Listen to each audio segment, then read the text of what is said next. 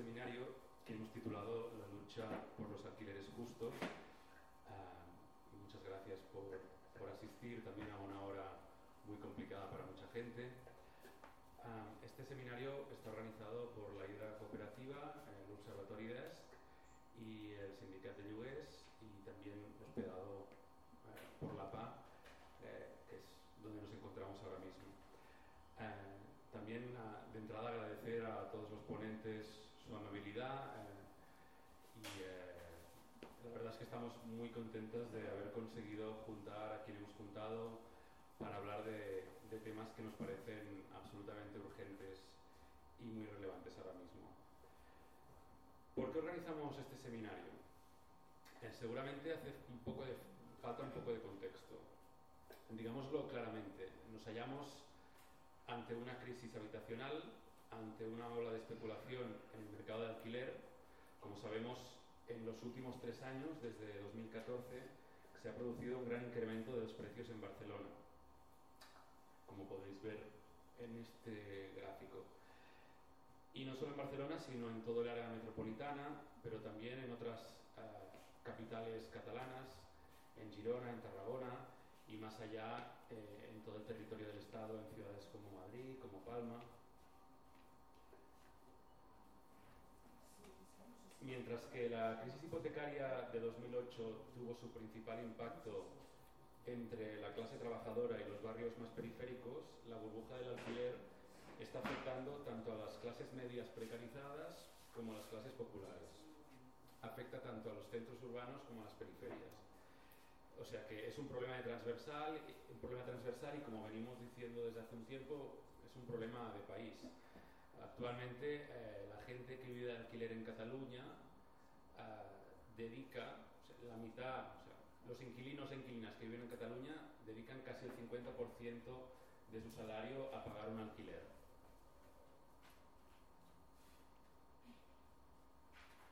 Este, la verdad es que no se ven muy bien los gráficos, no sé si podéis hacerlo grande.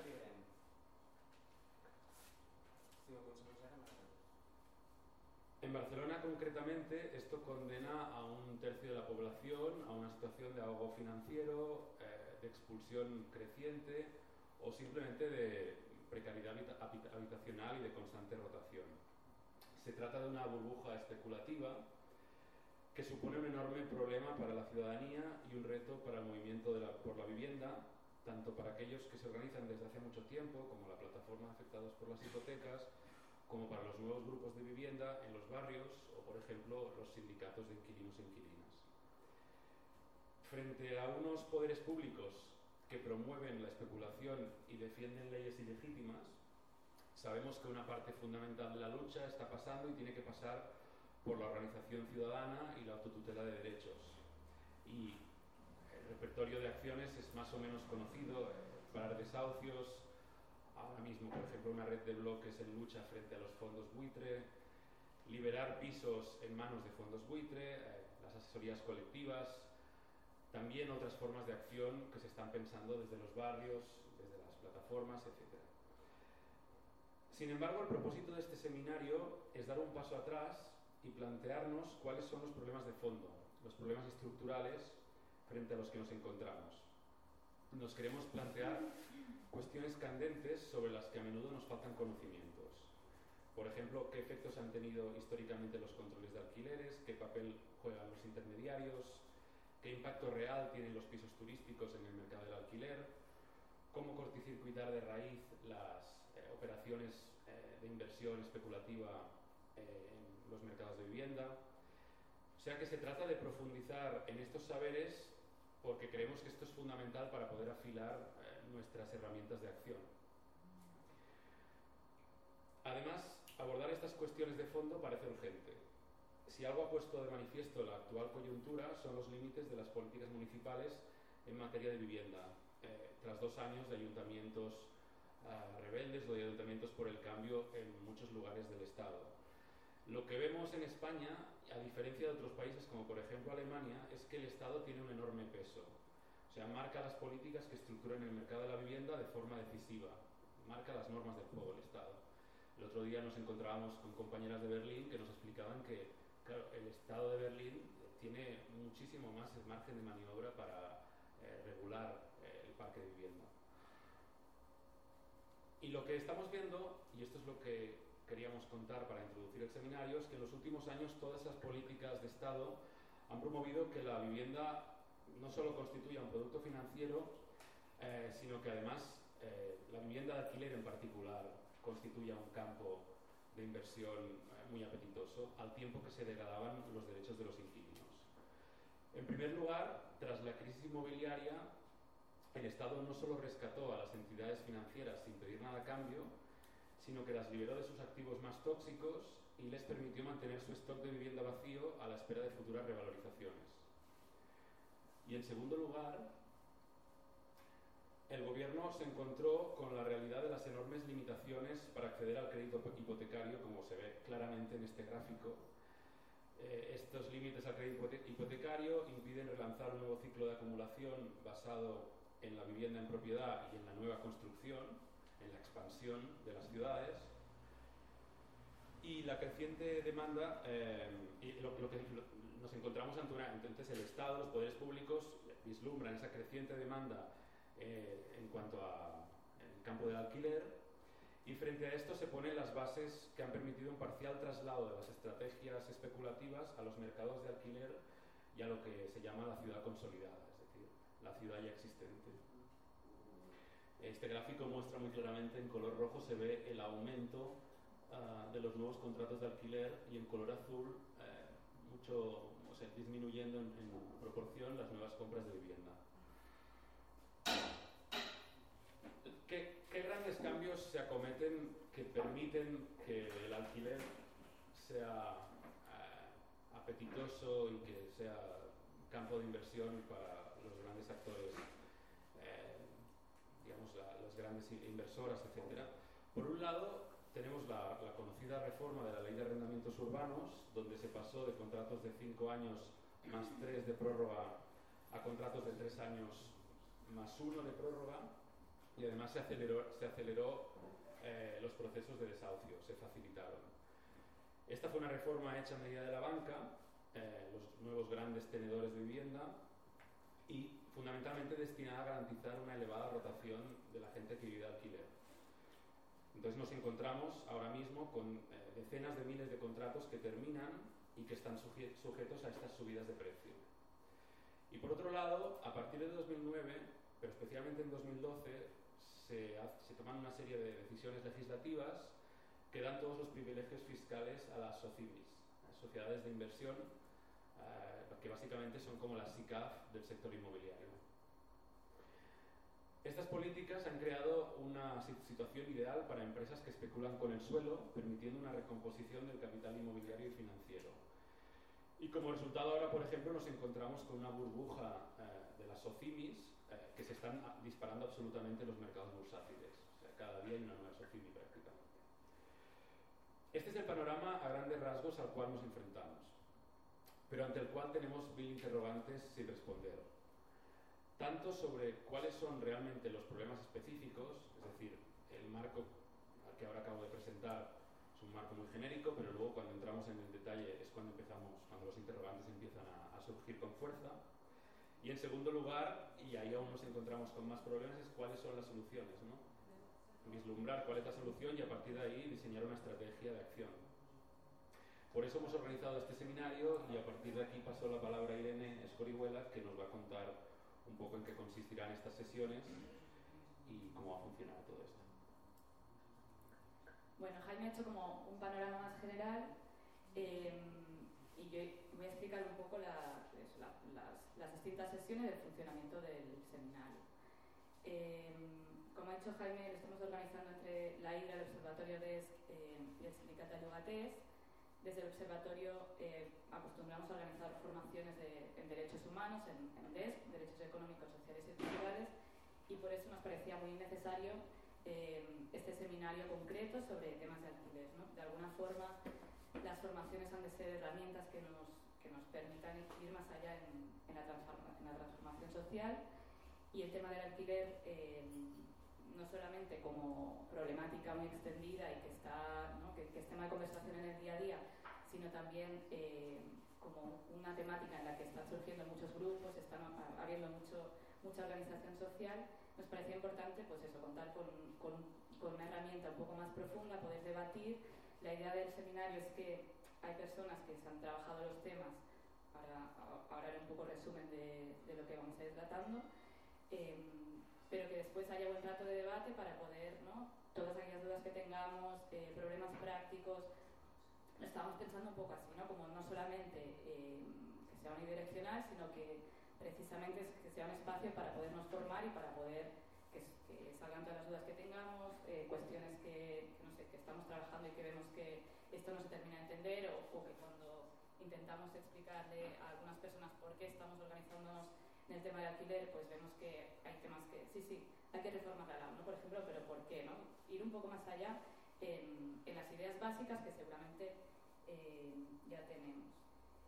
Em, muchas veces nos encontramos en que tenemos derechos no reconocidos y que desde, desde el poder se, se vulneran estos derechos. ¿no? Entonces tenemos que denunciar que por parte de, del gobierno o de cualquier administración se están vulnerando estos derechos. Y otras veces, como es en el caso del alquiler, es al contrario, ¿no? la ley no nos protege, vemos que, como ha dicho Jaime, la ley de arrendamientos urbanos sobre todo, pero otras leyes que, que colindan con este tema eh, desprotegen absolutamente a los inquilinos y que también es importante conocerlo. ¿no? Y cuando, cuando decimos pues eso, hay que derogar la ley o necesita una transformación, etcétera, poder eh, conocer cuáles son estos temas más jurídicos eh, que estamos reivindicando en el día a día. No tratamos solo temas jurídicos, también hay, temas más, más económicos o más de, políticas públicas eh, que tratan de, no exclusivamente de alquiler, sino del derecho a la vivienda más en, en general. Mm, hay distintas temáticas en el, en el, en el flyer se veía, en el díptico se veía, eh, y lo hemos separado en, distintas sesiones, ¿no? entre hoy y mañana. Empezaremos ahora por una sesión sobre el control de precios, que a lo mejor es una de las temáticas más eh, que más se ha hablado porque también es uno de los campos donde desde la Administración se está empezando a, a implementar alguna medida y que por lo tanto nos parecía interesante ver cuáles son estas medidas, eh, hasta dónde pueden llegar, eh, también, ¿no? porque muchas veces se dice desde el lado de los propietarios o de los APIs, ¿no? Eh, muchas veces se dice no se puede poner eh, no se puede poner puertas al campo, ¿no? Eh, empiezan diciendo este tema de que el mercado no se le puede controlar, bueno, pues debatir un poco cuáles son las propuestas, eh, si puede tener estos efectos adversos que se dice desde el lado de los propietarios eh, y hasta dónde se puede llegar, ¿no? qué utilidad puede tener. El, el segundo tema es eh, sobre la vivienda vacía y el alquiler público, que no toca directamente, como decía, a, a los inquilinos o al, al, tema del alquiler, pero que sí que es evidente que tiene un impacto muy importante, ¿no? Eh, con la gran cantidad de vivienda vacía que tenemos en el Estado español y en Cataluña eh, y el bajo porcentaje, por otro lado, de vivienda social que, con que contamos en, aquí. ¿no? Entonces, ¿qué herramientas eh, se pueden activar? ¿Cómo está regulado esto en la ley? ¿no? ¿Qué, qué, qué podemos hacer frente a tanta vivienda vacía y qué podemos hacer para aumentar el, el parque público? Después tenemos el tema de... ¿Ah, sí? Tenemos el tema de la.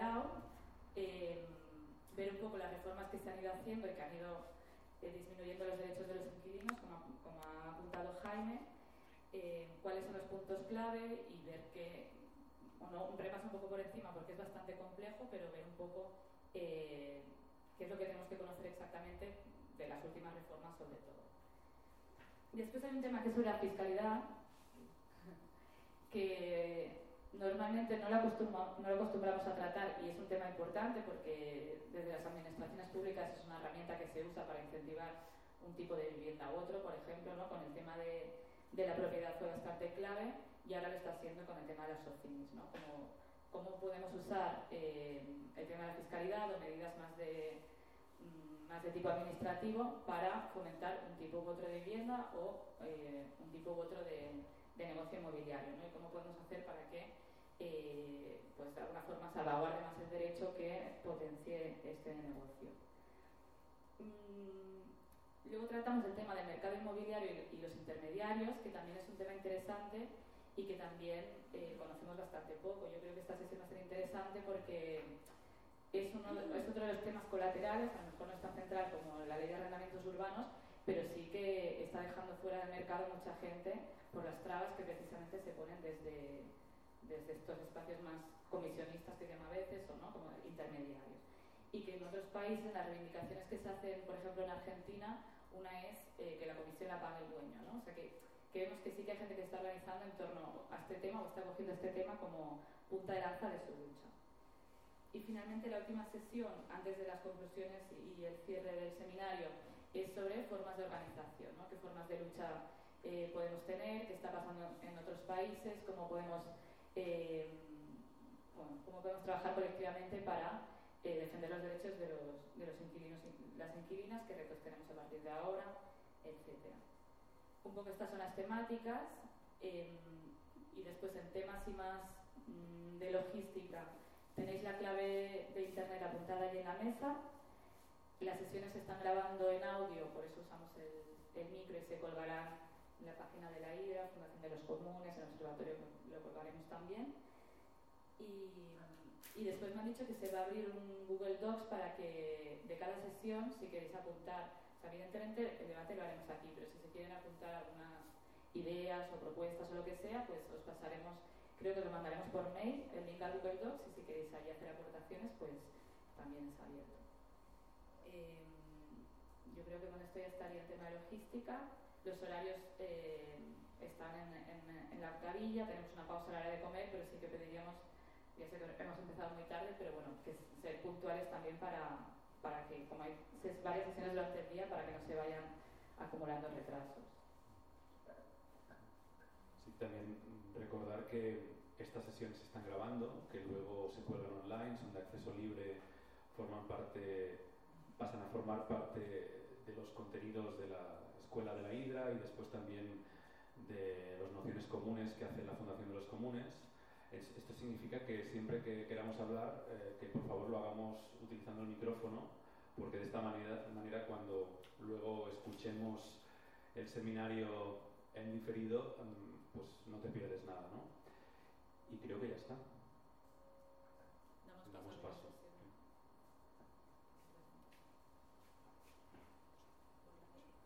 Sí, el vols posar temps? Sí. Sí, que el puc canviar si vol. Temps... Bueno, la primera sesión la va a hacer Ana Vergés, eh, que es el tema del control de precios que os he estado comentando. Eh, ella ha estado trabajando con el Ayuntamiento de Barcelona en el Observatorio de la Habitacha sobre eh, cómo poder profundizar un poco más en, en este control de precios, que, se, que ¿no? también conoce muchos casos de otras ciudades donde se ha estado implementando y, y ha estudiado bastante el tema. Entonces nos pareció interesante poder invitarla para que bueno, explicara qué es lo que está proponiendo desde Barcelona y pudiera explicar también un poco cómo, bueno, cómo, cómo, se, cómo se, se, está pensando el control de precios en, desde esta administración.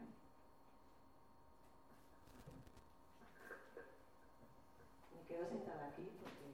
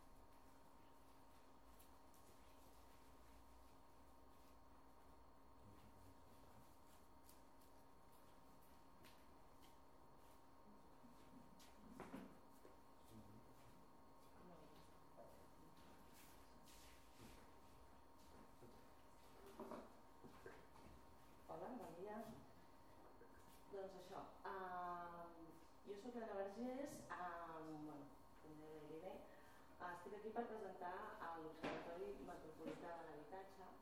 Uh, no us vull pagar molt rotllo sobre la, la, aquest projecte, però bueno, sí que s'entén una mica el context en el que, amb els primers projectes que hem iniciat. L'Observatori Metropolità de l'Habitatge de Barcelona és un projecte uh, que actualment té a quatre administracions darrere seu, impulsat inicialment per l'Ajuntament, amb l'àrea metropolitana, la Diputació i amb la recent incorporació de la Generalitat de Catalunya. Uh, I a part tenim a GAPS, que és l'Associació la, de Gestors de Promoció Social de Catalunya.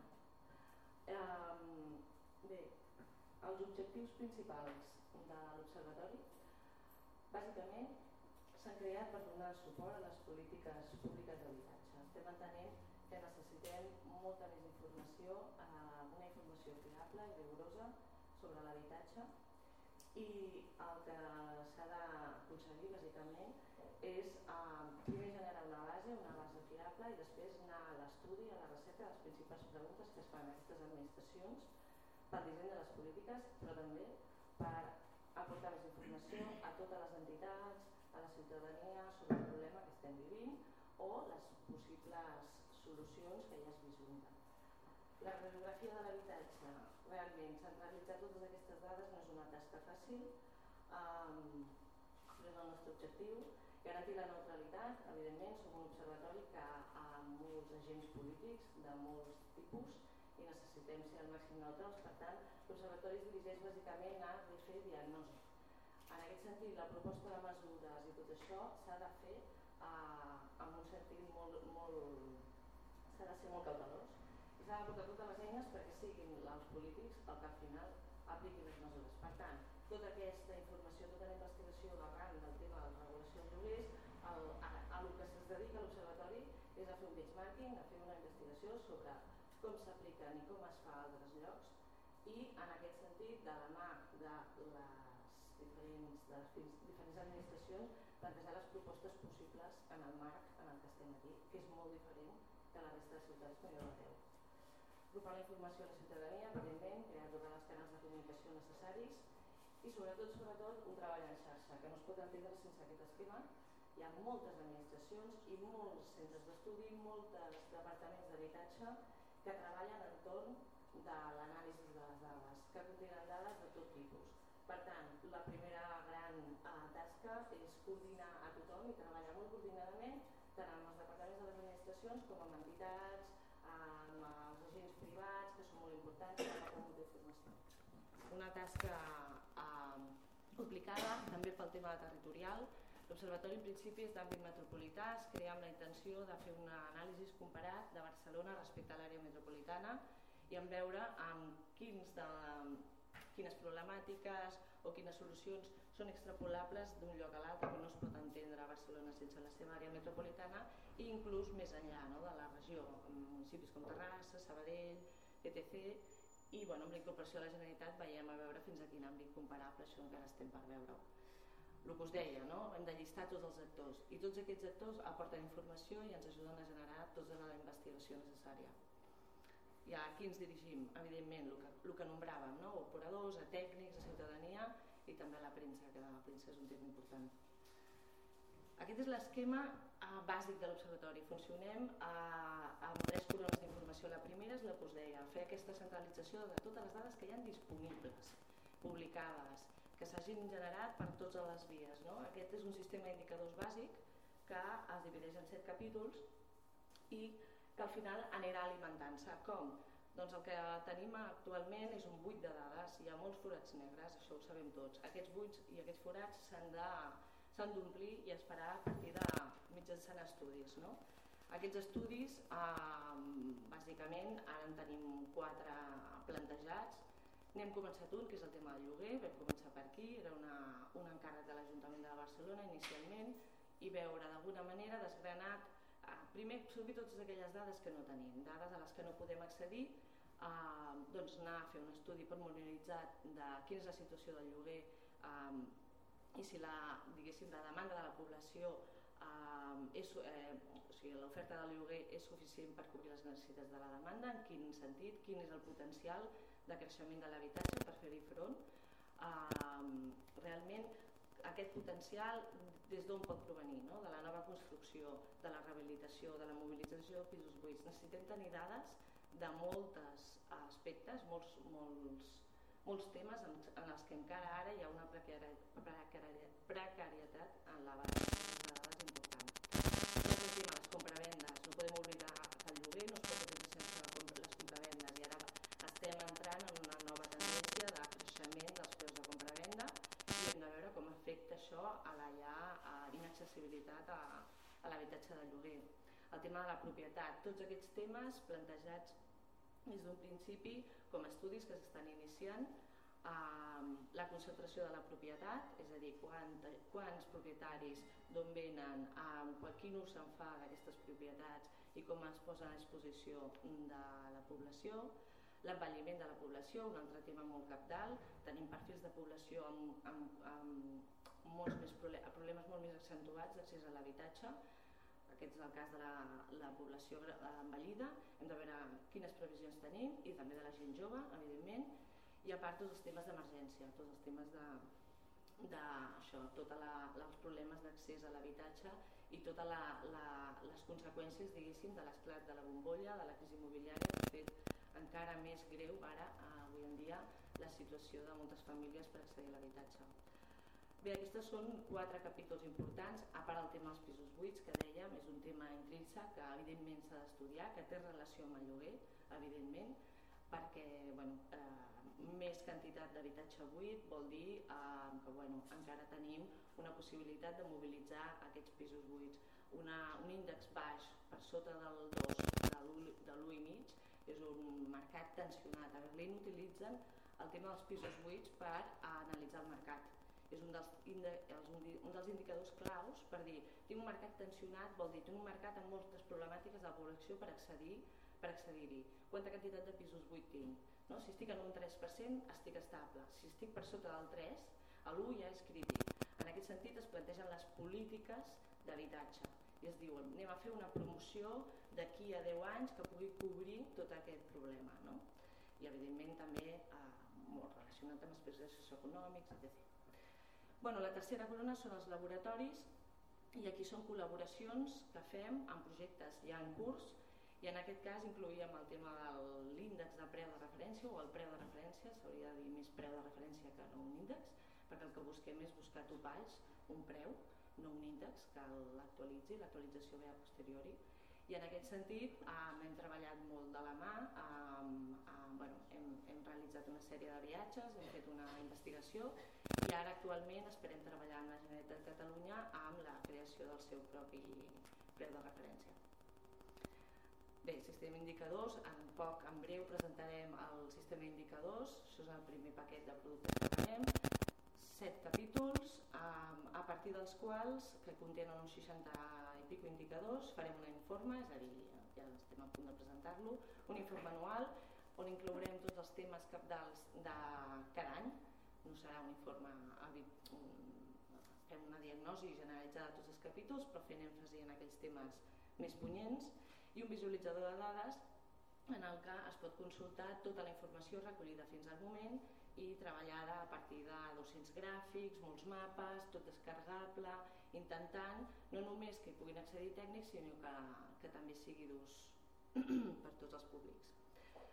Bé, això ja ho he explicat. Un dels estudis que hem iniciat és l'estudi del lloguer, un d'aquests estudis que inclou tot aquest anàlisi pormenoritzat de les dades que es donen als contractes de lloguer i a part un estudi sobre tota l'oferta de lloguer que podem trobar en aquells portals perquè són, és una informació molt més desgranada, molt més diària, molt més periòdica que el que ens ofereixen les dades que venen de les fiances d'incasol que són trimestrals, són agregades no podem anar, fem unes mitjanes per barris podem diferenciar zones.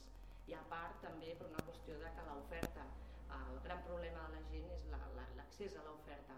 Uns preus disparats, hem de veure si tota l'oferta realment s'està derivant cap a uns tipus d'habitatge de, de preus de luxe o realment segueix existint aquest habitatge assequible, aquest habitatge on tu pots accedir i, i pagar uns 700-800 euros de mitjana, que sí que hem, eh, bueno, les conclusions també les traurem en breu, però, però donar llum a això.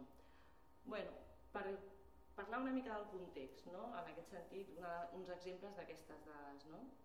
um, veient la quantitat d'habitatge de lloguer, tenim una relació, està tornant a créixer, diguéssim, la relació de um, l'habitatge en règim de, de lloguer, tot i que això són dades del cens del 2011, com a últimes i s'haurien d'actualitzar.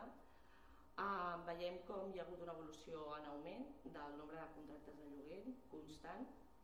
eh, tot i una lleugera davallada des del 2014, per això parlem de la falta d'oferta, que es traslada també a la, a la davallada dels contractes, tot i que eh, des del 2014 les compravendes guanyen molt més pes, tot i que els contractes de lloguer segueixen sent els predominants, un 70% més o menys, la, el lloguer està baixant, vol dir que la, la, la, tant els contractes com els preus de compra-venda estan pujant i hem de, hem de valorar tot això eh, quines conseqüències portarà no? eh, bé, per volum de contractes veiem les zones més cèntriques on es fan més contractes, també on es concentren els preus més alts a l'àrea metropolitana, els municipis més clars, on, on sempre hi ha hagut més activitats, Sant Just, Sant Cugat, Barcelona. Um, bé, de preus, evidentment, tornem a les mitjanes de 2008 um, i el mateix passa exactament a l'àrea metropolitana. El que passa que això és molt dispers. La, hi ha una gran dispersió de preus d'habitatge, no és que passi a tot arreu, el que passa que les mitjanes sempre ens donen aquestes lectures. Segueixen haver-hi, hi ha cada vegada una dispersió de preus majors. No? En aquest sentit trobem els 1.600 euros mensuals a Pedralbes i en relació dels 402 de Ciutat Meridiana. Són unes dispersions de preus molt grans que també està començant a passar això amb les compraventes, no? amb unes variacions també eh, molt repartides. Um, uh, bueno, per metre quadrat encara anem a una informació més. Um, en aquest sentit, a la resta de l'àrea metropolitana els valors són més baixos, sí que segueixen també amb aquestes grans diferències, no? entre Santa Coloma uns 505 i a Sant Just de Rens o Sant Just d'Esvern uns 1.000 euros. Um, és, una, és una disparitat creixent, això. Um, amb unes variacions bastant homogènies en aquest cas i unes rendes que també uh, estan, estan cada vegada sent més desiguals, mantenint-se allà en els barris clàssics on, on hi havia rendes altes eh, però amb uns esforços econòmics eh, que sempre són majors en aquells, eh, en aquells barris on tenim rendes més baixes.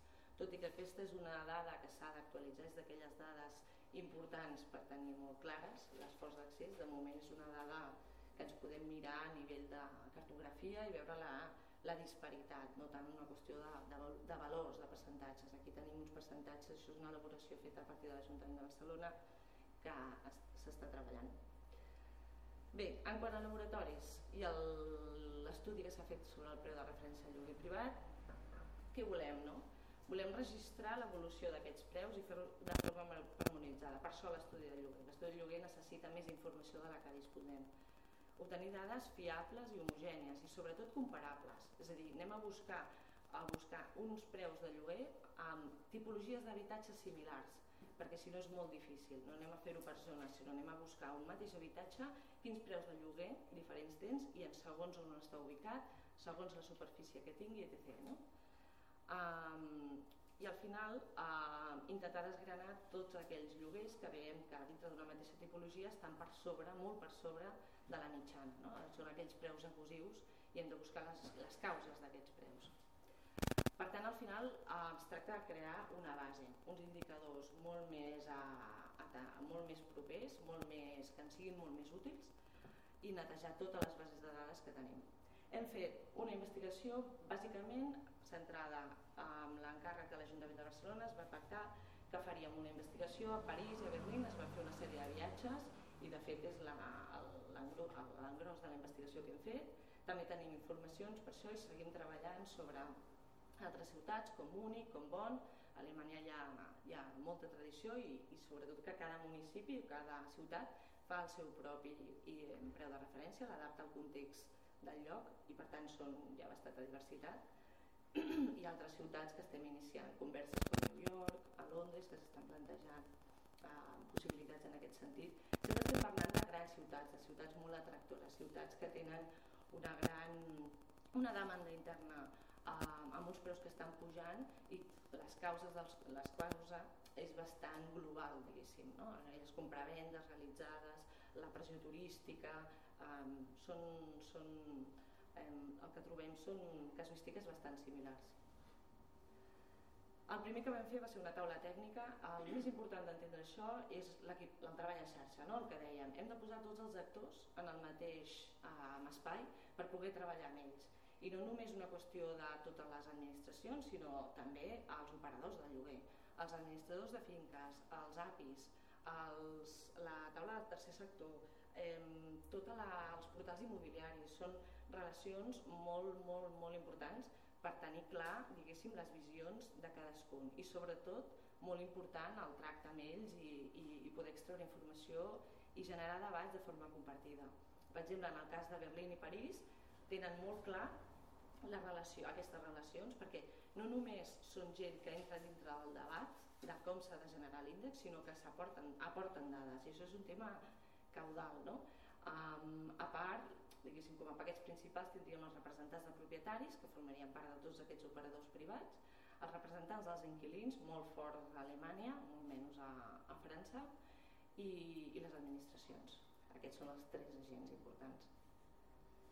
Bé, uh, per explicar una mica, uh, hem de posar-nos una mica en context. No? Uh, Berlín i París en si ja són ciutats molt diferents a Barcelona, però hem volgut fer aquest esquema per entendre, uh, a part dels viatges i tota la informació adquirida, uh, en quin punt estem nosaltres respecte a elles dues. No? Berlín uh, és una ciutat uh, que té un 80% d'habitatge de, de lloguer i a París n'hi ha un 60% d'habitatge de lloguer, aquí estem al 30. D'aquests 60, a Berlín a, i a París el, el 20% és d'habitatge social, vull dir que estem en unes proporcions molt grans.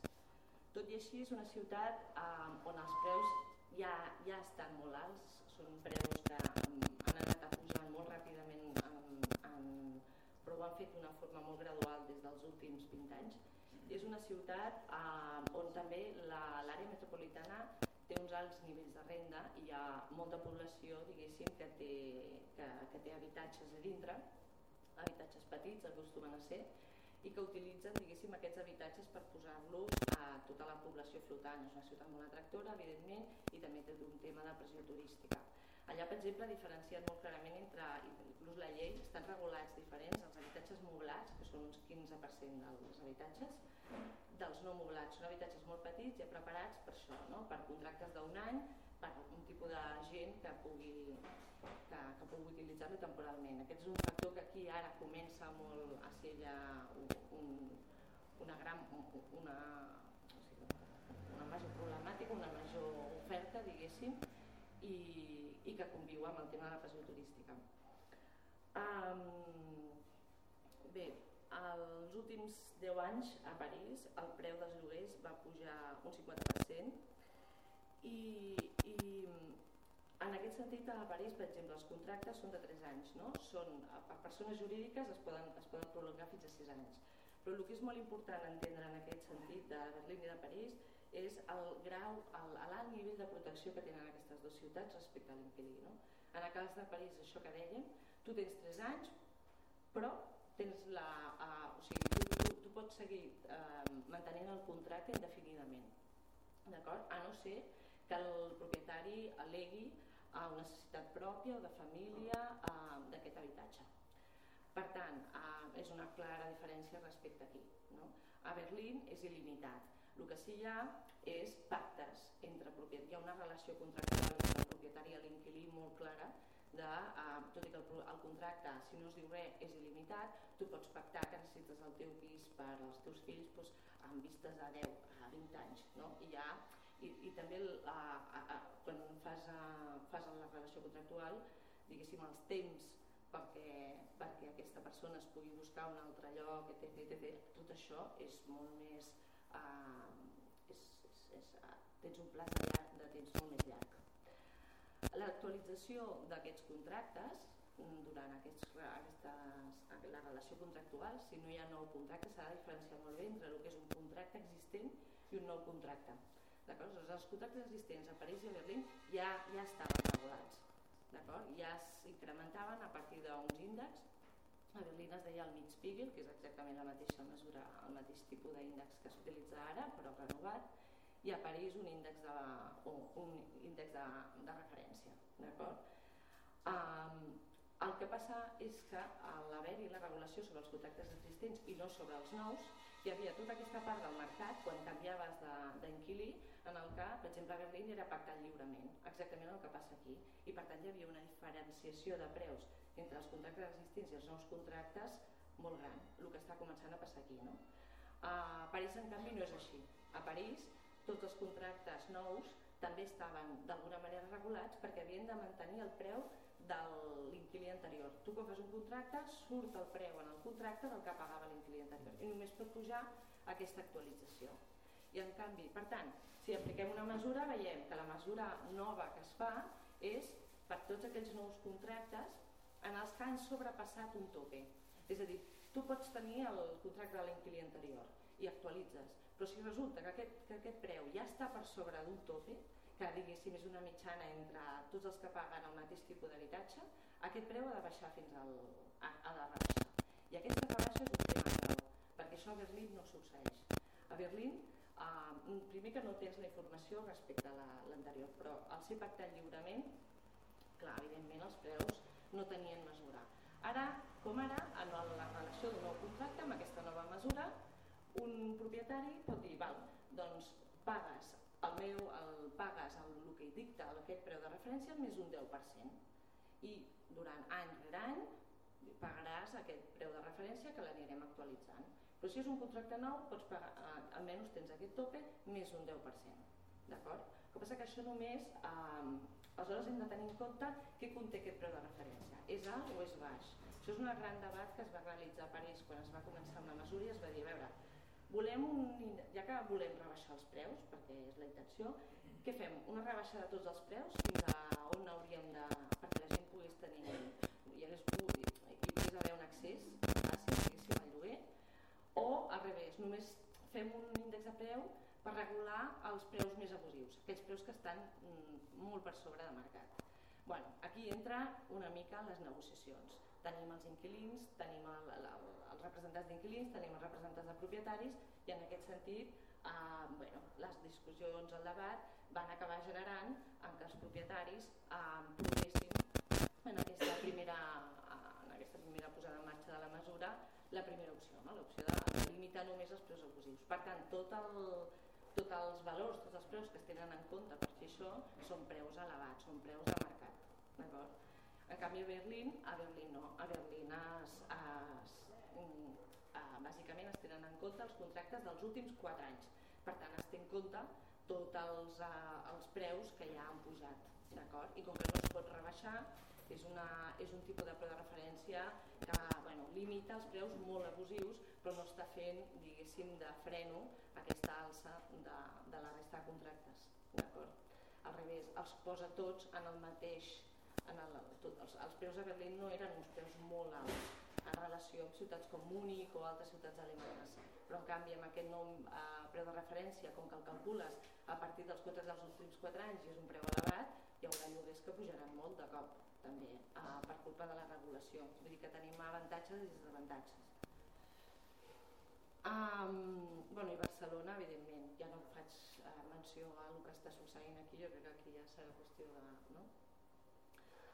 Um, bé, el, les dues mesures que es van posar són a Berlín el fre del Mietsbremse, que és la, el fre del preu del lloguer, és diferent de la mesura que hi havia fins ara, vol dir anem a posar fre a aquests preus abusius, i a París es diu l'encadre model Valler, és la limitació, o sigui, anem a posar un altre tope a la crescuda dels, dels preus de dels preus de lloguer. Es, posen en, a, es van posar fa relativament poc, al juny del 2015, i ara actualment s'estan fent avaluacions sobre el seu funcionament. De les principals conclusions, eh, bàsicament, bé, a París ens parlen de grans accessos limitats i d'una sensible, sensible limitació, estabilització dels preus, sobretot d'aquells preus més alts. Eh, també, sobretot, encarat als moblats, fan una expressió vencial, els preus de referència, no els tenen en compte per calcular, però sí que regulen els, els, preus, mobla, els preus dels pisos moblats perquè són els més petits. I en els, tots els casos, incluïts aquí a Barcelona, evidentment els, els pisos més petits són els més cars, no? i això està uh, posant aquest tope. També es posen tope els preus de luxe, diguéssim, a tot, tot, tot aquells habitatges de luxe. En canvi, a Berlín, quin és el problema? que la regulació només està dirigida a un cert tipus d'habitatges, deixa fora un 30%. I aquest 30% són els habitatges que es fan nous, els que es rehabiliten completament, què passa? Que clar, estem deixant, estan deixant una part del mercat que sí que pugui tenir els preus molt, molt, molt elevats. No? en canvi, bueno, i és un 30% que és un número molt gros per deixar fora d'aquesta regulació tenint en compte la dificultat que ja té la, la ciutadania per accedir als, als lloguers. No? Um, ara, molt important i a diferència, per què funciona aquest índex uh, o ha de funcionar per la seva actualització, és molt important no, que aquest, aquest preu de referència no, uh, s'actualitzi anualment o bianualment i es faci de forma pormenoritzada. Com es fa això? Es fa fent enquestes, fan unes bases de dades fan, i van a buscar diguéssim, els mateixos habitatges i fan un seguiment amb un panel, en el cas de París i en el cas de Berlín ja tenen una base de dades exclusivament per això. No ho creuen en dades institucionals, però el gran engròs és anem a buscar, és com el que nosaltres ara en teníem, com anem a veure tots els portals, tots els administradors de finques, quines, quins preus tenen de cada un dels habitatges que tenen registrats. No? Perquè parlem de portals, però no són portals. Els preus dels portals són, dels, són els APIs. O sigui, el, el, tal qual, el 97% de la informació que surt dels portals són dels, dels APIs. I els APIs són els que tenen la informació i els que estan treballant a barri a barri amb el tema de la pujada de lloguers. És un intermediari clau, clau clau. I clau és també a París i a Berlín perquè són els que porten dades de propietaris però també de molts inquilins. Uh, es fa a París amb un observatori de loyer, un observatori de lloguers específicament creat fa 30 anys que va acumulant dades, que tenen una experiència sobre, i una informació sobre el lloguer molt major que la que tenim nosaltres i en la que estem treballant. Comencem a treballar. Tenim ara un conveni amb Incasol la Generalitat ha entrat a dintre i esperem que això ens dugui a poder treballar molt més a fons les dades de les que disposem, que són moltes, moltes més de les que tenen ells, perquè fan enquestes, evidentment, i tenen una base de 30.000 30 bases, eh, 30 dades a, a, Berlí, a París, a Berlín 80.000, que ja són més, i aquí de moment la Generalitat ens dona números de dades fiables d'unes 60.000. Bueno, no, estem, no estem malament, però ho hem de treballar, no? conjuntament, aquest és el repte. Uh, bé, bueno, el tema de les exclusions és un tema molt important. Uh, a Berlín veieu la quantitat d'exclusions. També s'ha de tenir en compte que, per exemple, els unifamiliars no entren, tots els habitatges unifamiliars no poden entrar en el mateix tipus de càlcul, per tant es fan càlculs diferents. El mateix passa sobre habitatges que s'han rehabilitat energèticament. Tots aquests costos energètics, també, per exemple, en el cas de Berlín, tenen un índex diferent, es calcula de forma diferent. Val? Uh, variables a tenen en compte, bueno, això us explicaré una mica més. Uh, aquí comencem, diguéssim, en el cas de París. Es fan aquestes taules i es diuen quines variables tenen en compte. Doncs a París es tenen en compte, sobretot, localització, molt important. I això manté, i això és un, diguéssim, un desavantatge, manté els, els, els, els preus dels barris manté d'alguna manera les desigualtats, desigualtats perquè ens estem fixant, en un sector geogràfic que són habitacions més existents i per tant de preus existents. Número d'habitacions és una manera de calcular la superfície, a ells els funciona molt millor això perquè una habitació pot ser una... Uh, prefereixen, diguéssim, englobar aquí diguéssim, un habitatge petit uh, al final el que importa és que sigui que tingui una sola habitació, diguéssim. No, no importa tant que tingui una super, perquè es ven així el mercat. El mercat es ven un loft que pugui tenir 70 metres quadrats, però té un preu molt més elevat si és d'una habitació que si és de vàries, perquè ja es ven com un, o un pis moblat o un pis petit, però no tant en qüestió de superfície, sinó en una qüestió d'ocupants, d'acord? I per això calcular el nombre d'habitacions, també és que i l'any de construcció, relativament important. Al final el que estem intentant saber és quin tipus d'habitatge és, si és un habitatge antic, entre mitgeres, etc. Bé, es fan aquests càlculs i es busca una mitjana. I dius, si és un nou contracte, vale, tu pots pujar el preu fins a un 20%, però també te'l puc rebaixar fins a un 30%, en funció de la mitjana d'aquell tipus d'habitatge. I a part, si és un habitatge moblat, tindrà un 10-13% més de preu. Una vegada calculat el preu, et pujaré, te pujaré el preu d'aquell habitatge un 10, entre un 11 i un 13. I són 224 tipologies, d'acord? Aquest és el plano de la ciutat de Berlín, de París, i veiem que de 80 barris es fan aquests 14 sectors mantenen absolutament les, les, les diferències i la dispersió ja existent, que era com d'un 50% de preus entre el barri més ric i el barri més, amb els preus més baixos i amb els preus més alts, també coincideix amb els barris de, amb, amb les rentes més altes i més baixes. Bé, uh, aquest és l'esquema, no? Jo calculo un preu base de lloguer i, i tinc, tinc el meu preu de referència. A partir d'aquí, si, està, si no està moblat, jo puc, a partir d'uns criteris no establerts, pujar fins a un 20% o baixar fins a un 30%. Aquests criteris, absolutament flexibles. Aquests criteris haurien de ser uns factors de correcció, si haurien de dir, bueno, és que si el meu pis està no sé què pis i té molta llum, està davant de la Torre Eiffel, té un parc, totes aquelles, eh, té ascensor, totes aquelles coses que per una administració de finques o per un API és vital, no? que és el, la, la taxació del preu, a Berlín, a París no ho regulen. I això queda, diguéssim, en relació a, a la relació de contractual entre propietari i inquilí i si no hi ha una comissió de conciliació. Hi ha una comissió creada, problema que té aquesta conciliació és que no té poder vinculant, però fa de mediació entre les, entre els, les desavinences entre un propietari i un inquilí. D'acord? A Berlín això no existeix, per exemple, no, hi ha una, no, no s'ha creat aquesta comissió. Tot i això és sorprenent perquè a París ens deien que aquesta comissió té, ha tingut 120 consultes en un any. Estem parlant d'un parc d'habitatges enorme i dèiem com pot ser, no? El problema d'això és que la gent, evidentment, el, com que estem parlant d'un nou contracte, un nou propietari, som 20 persones entrant en un pis, no estic d'acord sobre el preu i al cap d'un mes aquest, eh, clar, eh, no, no, no li diré que aquest preu està malament venir la comissió de conciliació perquè el propietari entendrà que si no ja té un altre candidat no? I, i aquestes coses són bastant habituals i igualment, com que aquesta comissió no té poder vinculant, no has d'anar igual per judici, la gent va directament per la via legal i en el cas de Moblat, doncs el que dèiem no? Uh, això és la, la metodologia, no entraré, uh, em sembla que és potser massa eh, el que sí explica el del centre aquest, no?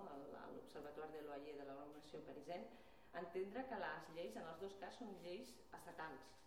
D'acord? La regulació dels preus en el cas de Berlín és a, es fa a Alemanya, que és qui dicta que s'ha de regular els preus i a partir d'aquí cada municipi fa i crea l'índex adaptat al seu context. És a dir, Múnich, per exemple, que té un 50% d'habitatges unifamiliars, evidentment no li pot aplicar el mateix índex que a Berlín i a Bonn tres quarts del mateix. No? I a més els tipus d'habitatges i la manera de calcular-ho en funció també de les bases de dades que té cada municipi, per tant, cadascú les adapta.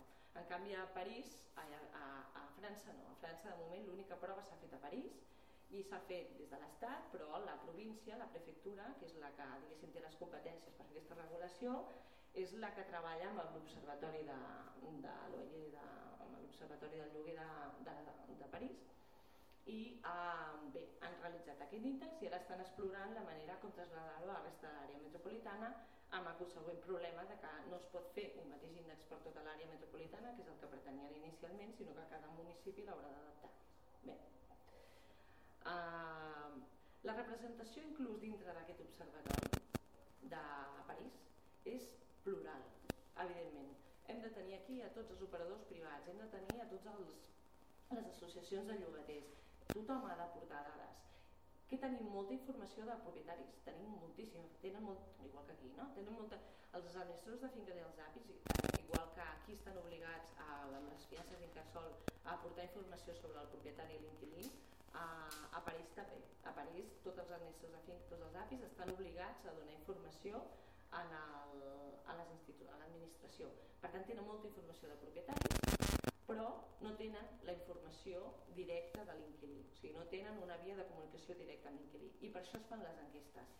Les enquestes dirigeixen, són molt costoses i, com que són tan costoses, moltes vegades el problema que es troben és que tenen moltes més dades dels propietaris que dels inquilins, perquè evidentment no podem fer una mostra que equipari, eh, que pugui tenir 30.000 dades de propietaris, però en canvi puc fer una mostra que a Berlín els costa 500.000 euros i al final només arriba a 12.000 inquilins, perquè evidentment són processos molt més lents. No?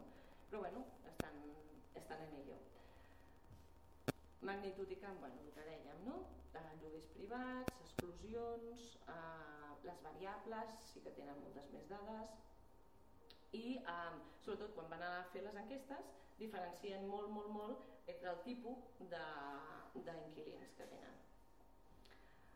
Uh, bueno, un dels grans temes de París uh, és que uh, s'ha fet molt poca comunicació d'això. S'ha fet molt poca comunicació i moltes vegades el sindicat de, de llogaters, quan anàvem allà, dèiem és un problema perquè la gent no sap quins drets té amb la nova llei, perquè no s'ha fet una bona comunicació d'això. En aquest sentit, clar, la Comissió de Conciliació potser no ha rebut prou la, no, no, no té prou, prou sol·licituds perquè tampoc hi ha un coneixement de realment quin és la, no, la, els meus drets o simplement hi ha tanta hi ha tanta demanda i tanta competència entre els demandants que tot això no, de moment no, no segueixen per, altra, per, vies, per altres vies. Però en tot cas hi ha una queixa generalitzada de la poca... Tot i que també diuen, per exemple, els propietaris, que això no ha generat un fre en absolut a la, a les, al, al mercat diguéssim. Això que es planteja aquí que els propietaris, sentint a la Cambra de Propietaris, diu és que no podem tornar a plantejar una regulació de lloguers com es va fer l'any 64 perquè això, eh, evidentment, eh, bueno, eh, desincentiva el lloguer. No, en el, ni en el cas de París ni en el cas de Berlín cap propietari dirà, et dirà això al revés. Hi ha un augment de les transaccions en el cas de Berlín. No? I en el cas de París, en, en absolut hem notat cap mena de, de problemàtica, tot i que estan en estudi i avaluació d'aquests dos anys, d'acord? Um, a veure... Berlín, bueno, això que dèiem, no? l'aplicació del nou Mietspiegel, aquest, que és el nou fre de lloguers, uh, 96 tipologies, un preu de mitjana, i aquí què utilitzen? Utilitzen superfície, que és el que aquí també podríem utilitzar, diguéssim, el, la relació, perquè és una informació molt, molt més fiable, uh, respecte a les bases de dades que, de les que disposem uh, i tres zones. La localització no va, no contempla els preus de lloguer i això és un tema importantíssim. Tema molt més difícil de realitzar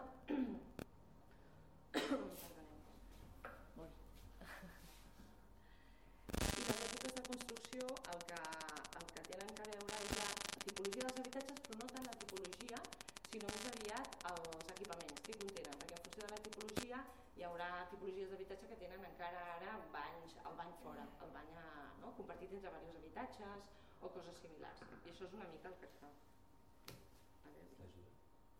Ja està. Mm -hmm. Val. Um,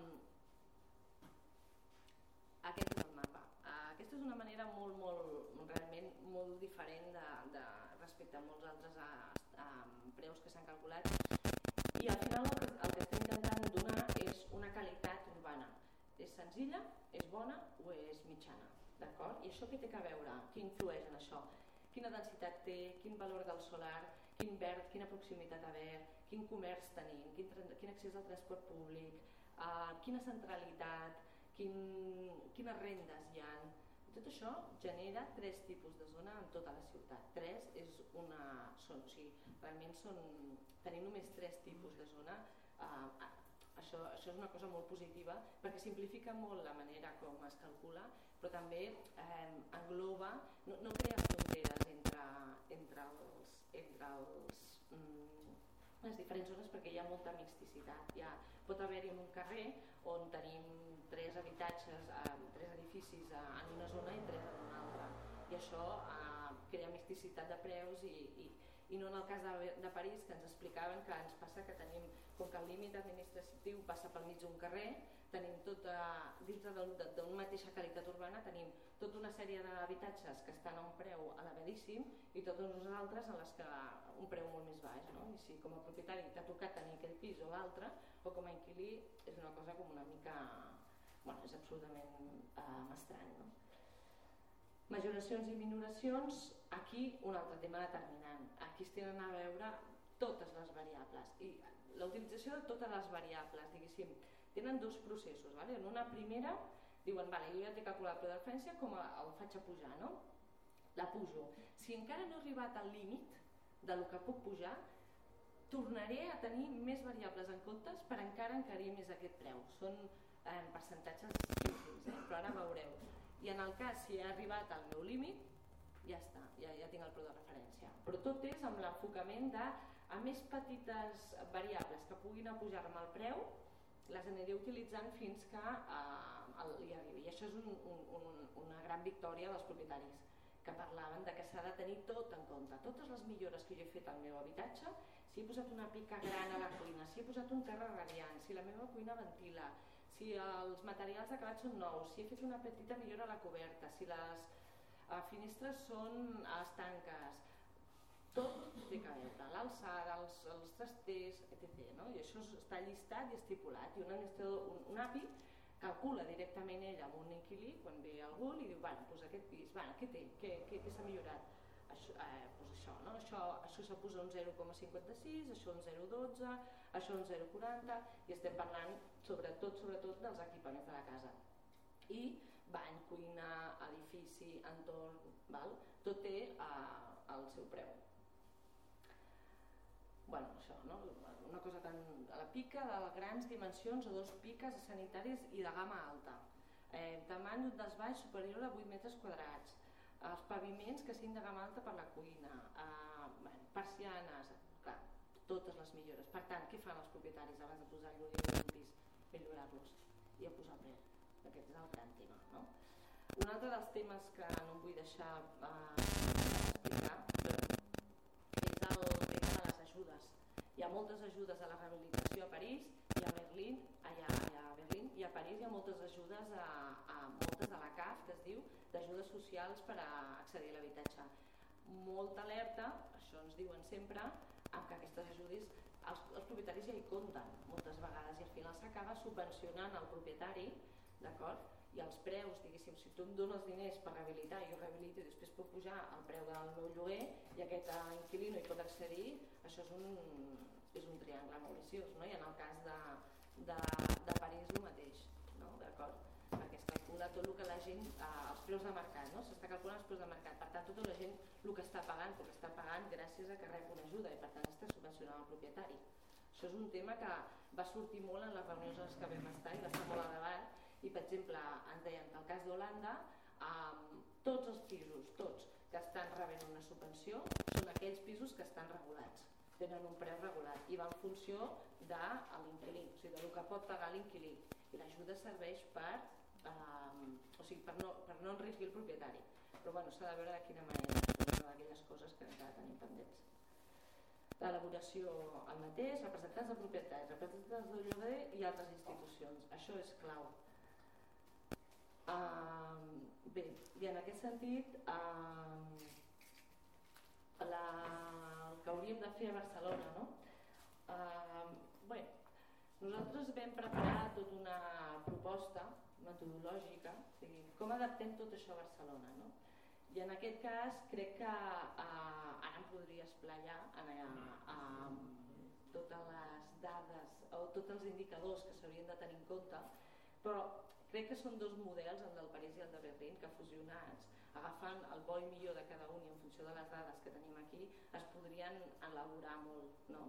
Però crec que primer l'assignatura pendent és eh, realment les possibilitats no? de, de, de què en farem d'aquest indicador, com, com pot ser útil i això és un debat que deixo a les mans de, dels polítics. També és veritat que la Generalitat de Catalunya en el seu moment va treure un preu de referència de lloguer, nosaltres hem entrat en conveni amb ells per tant esperem a, a, a, a, a poder millorar-lo a poder, a poder veure, a accedir a les seves bases de dades, que són molt importants, tenen molta informació i ara és un molt bon moment per, per, per poder avançar en aquest sentit i generar un índex, si no similar o en aquests dos casos, a, a que realment ens, ens permeti posar llum sobre, sobre els preus de, de lloguer i gràcies a tothom.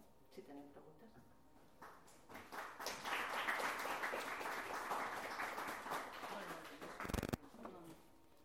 queda encara una estona pel, pel debat, que també era la gràcia fins, fins les 12, oi? Tenim temps? Vale. Jo hi ha torn de preguntes. Eh, crec que han estat sortint coses bastant interessants, a més ha, ha fet un panorama bastant ampli. Ja. Mm, no, però està bé perquè així han sortit molts temes i segur que hi ha, que hi ha diferents intervencions. Jo m'he apuntat algunes coses, per exemple, el tema aquest de eh, com, es calcula el, com es calcula el preu, no? de, si per exemple, que és un debat que també hem parlat, si el preu es calcula en base a preus de mercat, encara que sigui dels darrers anys, no? que això fa que no sigui tan, tan i tan alt, eh, o si el preu, o si hauríem de calcular un lloguer just que es pactés entre els diferents actors, no? que es consideraria un lloguer just eh, per aquell habitatge. Tot i evidentment és complicat, no? però això seria un, un tema de debat que jo crec que és o sigui que no cap perquè s'estigui fent així en d'altres ciutats ho hem d'agafar així aquí, no? sinó que eh, des del sindicat de llogaters també hem estat parlant una mica no? com s'hauria de, de fer aquest càlcul. Després el tema eh, del compliment d'aquesta comissió de conciliació que comentaves també, eh, del fet que, per exemple, des de l'administració, no? crec que a França, per exemple, si es, si es detecta un lloguer abusiu, no es pot denunciar, no sé si és així em sembla, que no es pot eh, si no es pot multar, per exemple, ha de, ha de ser el propi inquilí qui ha d'anar a denunciar, no? o quins mecanismes tenim per denunciar, si perquè no sigui cosa només de l'inquilí que està en una posició més feble, sinó que sigui una situació realment que, que socialment es consideri que el lloguer abusiu doncs, s'ha de, de controlar, s'ha de multar o de tenir algun tipus de sanció i per tant eh, com actuem sobre això. Mm, després el tema de de la participació de la societat civil no? en aquestes taules que tu comentaves que evidentment a Berlín hi ha una participació més forta, a París menys, però també quin, quin rol hem de jugar la ciutadania amb això. Eh, i des, bueno, M'havia apuntat algunes coses més, però jo crec que, que és important que, que pugueu dir la vostra aquí i això, no? de plantejar dubtes, com aportar coses. Qui es llença? Va?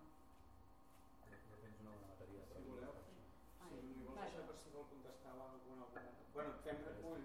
Sí, si voleu. O sí, sí, i... Fem recull i... Aneu rolant, sí. Ho vaig preparant. Sí, sí, sí. Y nada, yo quería, o sea, creo que un, como un indicador importante sea también cómo están cambiando, cómo están cambiando los salarios. O sea, para ver cómo está evolucionando el mercado de la vivienda, cuánto, porque ahora sabemos que más o menos necesitamos el pero también ver cómo mm, desde, no sé, el 2000, ver cómo ha cambiado bueno, también al final para saber, mm, no sé, el, el, precio que se debería pagar debería estar relacionado a cuánto la gente está ganando, porque eso es una de las cuestiones más importantes.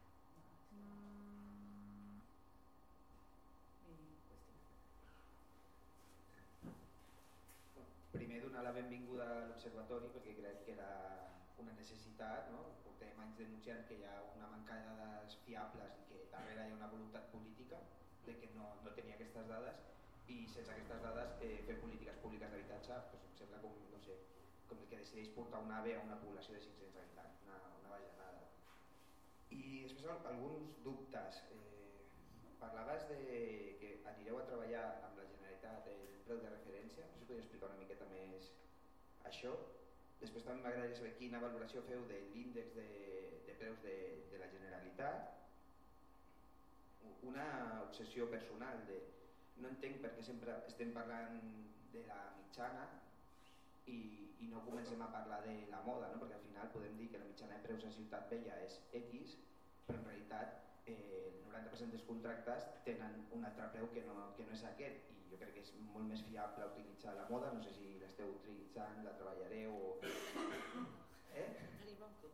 O si, o si es, es pensa també que un índex de, de preus o una referència hauria d'estar més basada en, en, en la moda que no en, en la mitjana i després de París, crec que la Irene ja ho ha dit però estava fora ho sento, no sé si repeteixo eh, amb la gent que hem parlat organitzada allà ens deien que el Frinal no estava funcionant per, per dos motius. Un deia que ningú està portant a tribunals ni està fent la denúncia perquè no hi ha, un, no hi ha moviments socials forts darrere, llavors t'entra la por de que si fas aquesta denúncia no podràs al final tenir el, el lloguer o tindràs molt més problemes, llavors si necessàriament aquest tipus d'índex o de mesures ha d'anar lligat d'una forta organització, que entenc que sí per l'experiència, i crec que això és el que apuntava la Irene, el, que no hi ha com com una capacitat de l'administració de ser proactiva, de si tu entres a Idealista i veus que el 99% dels preus està per sobre del que, del que marca l'índex, si vosaltres esteu plantejant eh, que l'administració hauria de jugar un paper eh, proactiu en aquest sentit.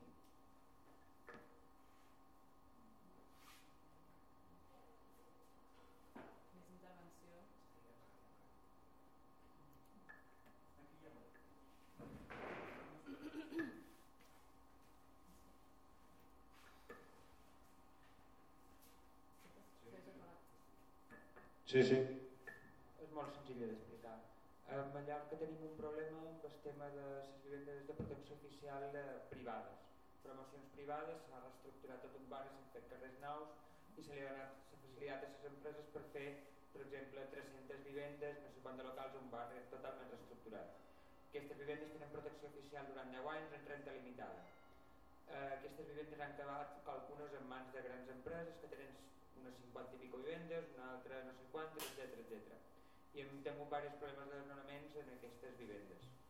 Eh, no tenim cap facilitat per, en, per entendre quina és la renta limitada, perquè normalment se posa el màxim i tenim contractes de 450 i de 500 i pico euros i ara tenim contractes de 600 i de 700 per vivendes de 56 metres quadrats calcunes i eh, per altra banda s'està fent eh, lloguer turístic. Ara han canviat les lleis, ja han començat a caure sancions, però el problema greu arriba quan acaba la protecció oficial, que la majoria de, de les vivendes és el juliol de eh, 2019. I els contractes vigents des de 2017 ja plantegen una actualització, evidentment, a partir de 2019, l'actualització de la renta a partir de 1.500 euros en el mes.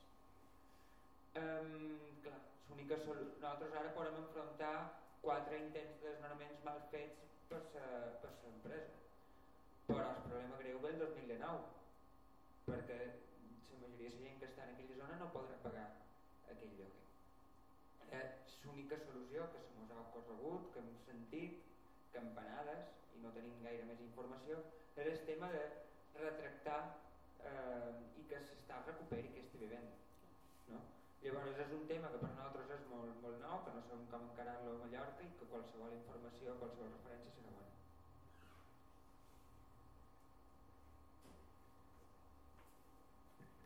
Potser d'aquest tema també si, vull dir que si pots comentar alguna cosa, però potser en, en la sessió d'habitatge públic potser podem reprendre també. Però és privat. Però sí. Però era, era la promoció d'habitatge públic, no? La protecció oficial. Sí, Sí, en mans privades. Definitivament. Si vols una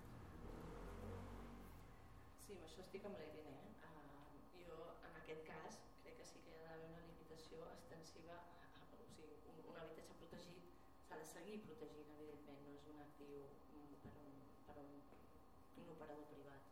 I en aquest sentit, si estem parlant de regular els preus d'operadors privats que no han estat mai, eh, han tingut mai cap tipus de protecció, però sí, per exemple, tots aquests habitatges que estan subvencionats o que s'han subvencionat, tots aquells habitatges que han tingut una aportació de capital públic han de tenir una regulació específica, especial, específica, o sigui, en aquest cas a, a, a Holanda no discriminen entre el que és t'aporto tot l'habitatge o t'aporto, evidentment, quan t'aporto tot l'habitatge, aquest habitatge, el, el seu preu està regulat per sempre, també és que les promocions són, uh, totes les, les promocions acostumen a ser de lloguer, però en aquest cas uh, crec que sí, evidentment, però no et sabria dir quines mesures o què s'està plantejant en, en, actualment. A veure, respecte a la resta de preguntes. Um, com es calcula el preu de tenen en compte els preus de mercat o no? Aquesta és la, aquesta és la gran pregunta. No? Perquè al final estàs aconseguint dos tipus de preu de referència. Un, però és que el problema és uh, quin és l'objectiu d'aquest preu. O sigui, si, si, si, no és tant una qüestió de, de debatre de com es calcula el preu i de què es té en compte, sinó realment que, que quina, o sigui, després d'haver fet el debat amb tots els agents, que és un debat molt complicat, quina, a, a, quina, a quina conclusió hem arribat? L'Ajuntament de París ens deien, evidentment a nosaltres ens hagués encantat incloure tots els preus existents i no fer un preu de referència només pels nous contractes que fos diferent de la regulació dels preus dels contractes existents. No? Diu, ens agradaria incloure un preu que rebaixés al nivell de renda a la que realment pot accedir tothom. Però clar, es va fer l'altre. Per què es va fer l'altre? Perquè els propietaris són molt forts i el mateix passa a Berlín, exactament el mateix. Hi ha, eh, diguéssim, dintre de la disputa d'incloure una regulació de lloguers sobre aquell sector del mercat que era l'únic que quedava sense regular, perquè és, és, això és molt diferent allà, era l'únic sector que quedava per regular. I es, es diu que regularà, tothom hi està d'acord, per qual ja tens una bona entrada, però clar, eh, la negociació no és gens fàcil, en aquest sentit crec que un sindicat de llogaters fort permet arribar molt més enllà i plantejar plantejar l'objectiu de la regulació en aquest sentit. ja és molt guanyar la batalla de regular lloguers, jo també t'ho dic, però bueno, eh, aquí jo crec que a veure les capacitats de, no? de, d'això, de, de lo forts que siguin. Les associacions d'inquilins a, a Alemanya són espectaculars, o sigui, realment és, és una, tenen molta força i estan immiscuits en tota, vull dir, formen part de totes les decisions i estan convidats a tots els plens de les administracions quan es parla de temes de lloguer i a part tenen molta quantitat de dades i d'informació de la que no disposen a, a, o informació que no disposa el propi Ajuntament o el propi perquè són els mediadors no? perquè actualment els ajuntaments reben totes les sol·licituds de les oficines d'habitatge, col·lapsem les oficines d'habitatge, moltes d'aquestes no? s'intenta donar resposta, però si es centralitzen totes i, i hi ha un organisme diguéssim que media amb les administracions i amb totes les entitats i amb els propietaris, és un diàleg molt més ordenat i segurament amb, amb molts millors resultats. No? Això és una mica la conclusió a la que jo arribaria. Uh, a quins hem de dirigir si ens denunciem? A veure, jo en aquest sentit crec que és més una qüestió del que vam veure quan vam anar allà, no sabia, sabíem de l'existència de la comissió de conciliació i van haver-hi dues persones que ens explicaven una mica el funcionament. Clar, no tenir poder vinculant, estàs parlant bueno, d'una oficina que media en el cas en què un, un, un inquilí eh, doncs, això, però deien, són, per exemple, tenim 60 al·legacions sobre eh, que la meva tipologia d'habitatge no és de propietaris que es queixaven, la veritat, diguéssim, eren propietaris que es queixaven de que el seu preu no era prou alt. Això era la meitat. I les altres, 62 persones durant un any, van anar allà a queixar-se de que el seu propietari els havia pujat massa a lloguer, però que podien arribar a un acord amb ells i en, que em sembla que de 62, 48 van aconseguir mediar amb el propietari i acabar d'ajustar el? Vull dir que estem parlant d'una comissió que no funciona, ells mateixos ens ho deien. Per què? Perquè tothom va per la via judicial si arriben a la via judicial, no? perquè aquest és el gran tema. I deia, la gran majoria de, de problemes els tenen quan un inquilí vol fer fora, un propietari vol fer fora l'inquilí. Aquest és el gran tema. Perquè vull el pis, perquè el vull vendre, perquè el vull, en realitat, no, el vull per un fill, però en realitat el vull vendre. No? Totes aquestes excepcions que es permeten per anul·lar-li el contracte a algú, que, ara, com que és de renovació obligatòria, genera molts més problemes per la por a la pèrdua de l'habitatge que no tant, diguéssim, a, això, el fet de tenir assumit com a inquilí que tu vas amb un currículum, en una entrevista per l'entrada a un pis, això ja és algo sabut, porten molts anys així, i si no tu no fas una bona campanya, una bona comunicació sobre com són els teus drets i tal i qual, aquestes dinàmiques són molt difícils de canviar i una mica és el que ens explicaven allà a la Fundació BPF, que és on vam anar, que és el que porten una mica tota la... tenen en compte tota la, no, la problemàtica, sobretot en gent jove, amb gent a, doncs això, amb dificultats, amb rentes baixes, amb dificultats d'accés a l'habitatge. Encara menys sabran quins drets tenen o, o si poden al·legar no, aquests drets. Per tant, bé, en aquest sentit, i en canvi tot l'altre a Berlín funciona només per la vida judicial, dos anys, quan ja, quan ja has acabat tot el procés i t'has gastat un dineral, eh, clar, aconsegueixes rebaix d'un lloguer que no has pogut pagar durant tot aquest temps. Qual, no? Vull dir, no, és, no és una cosa, cosa fàcil i ja entrem en temes jurídics que aquí... A participació de tots els agents, això, o sigui, no sé, ara ja no m'acordo ben bé la pregunta, no? però vull dir, és essencial. Jo crec que la relació amb els intermediaris dels propietaris és essencial, essencial. I nosaltres hem accedit a un interlocutor, que és el, el, el Col·legi d'Administració d'APIS, i segurament, segurament no representa tot el, tot l'abanico d'APIs que hi ha en aquesta ciutat, segurament, però que crec que, que, que són els que tenen la clau, són els que tenen les dades, són els que parlen a diari amb tots els propietaris i de fet nosaltres diguéssim una, una de les uh, una de les coses una dels temes claus que treballàvem o que treballat en l'estudi de lloguer és valorar com estan creixent aquests apis no? hi, ha molts, hi ha molts apis que passen de ser apis de barri a apis a, a, a, a, grans empreses diguéssim que funcionen quasi bé com grups inversors eh? vull dir que tenim molt, moltes tipologies i no els podem posar tots en el mateix sac hem d'anar a buscar aquells apis de barri que coneixen informació sobre no? i crec que aquí estaria molt bé eh, que inclús l'administració podés accedir a aquesta informació i igual que els obliguem o, o, o hi ha una llei que els diu que han de posar el preu del contracte una fiança d'incasol, aquest mateix eh, es podria generar una relació obligatòria de les administracions locals, o sigui, ajuntaments, amb els administradors de finques o amb la gent de districte per poder tenir informació i a part obrir un diàleg, un diàleg claríssimament entre les dues parts. Eh, les administracions en aquest paper, sigui, en aquest joc sempre juguen un paper d'intermediari d'alguna manera, són els que medien entre les dues parts i aquesta és una mica l'essència del que ens hem trobat. Um, el tema de l'esforç, importantíssim, molt important. A nosaltres, jo crec que era una de les preguntes que era habitual, no? Dir, com és que no teniu en compte les rendes? No? A Berlín t'aleguen que, que, que ells tenen estudis claríssims en els que veuen com eh, les evolucionen al mateix, les variacions de les rendes són molt similars al Mietspiegel, al, al preu de referència que ja tenien sobre els contractes existents i que per tant si veiessin una desviació o cosa, evidentment ja la, la tindrien en compte com a variable. També és veritat que al calcular les rendes es tenen en compte moltes de les variables que es tenen en compte per calcular el preu de referència.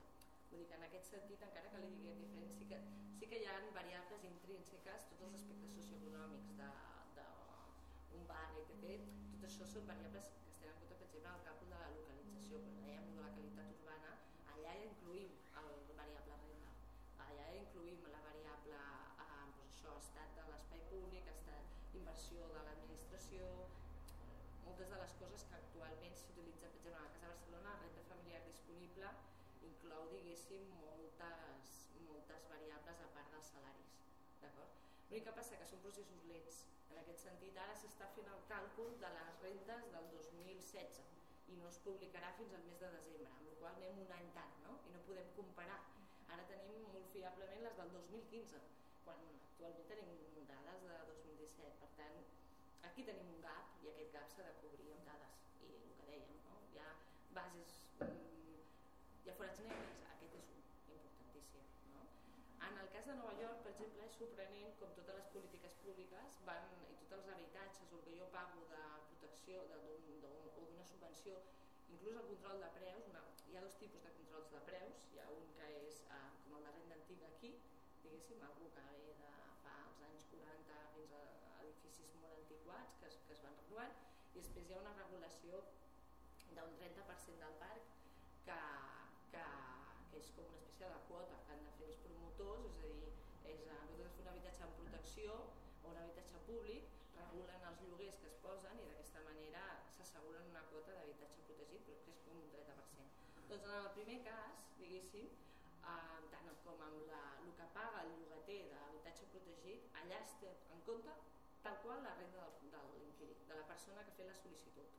I es paga en funció de la renda, una cosa que ens sembla òbvia, evidentment. Doncs en una ciutat com Nova York, amb la liberalització que té, perquè a part d'un context de contractes d'un any, cap mena de dret, dèiem, de la protecció a l'inquilí, molt poca cosa, a no ser que estiguis dins d'aquest tant per cent, d'aquest 30% d'habitatge protegit o habitatge regulat, eh, bé, evidentment, és una assignatura pendent i que aquí l'haurem de treballar sí o sí, ja s'ha demanat bé, en aquest sentit.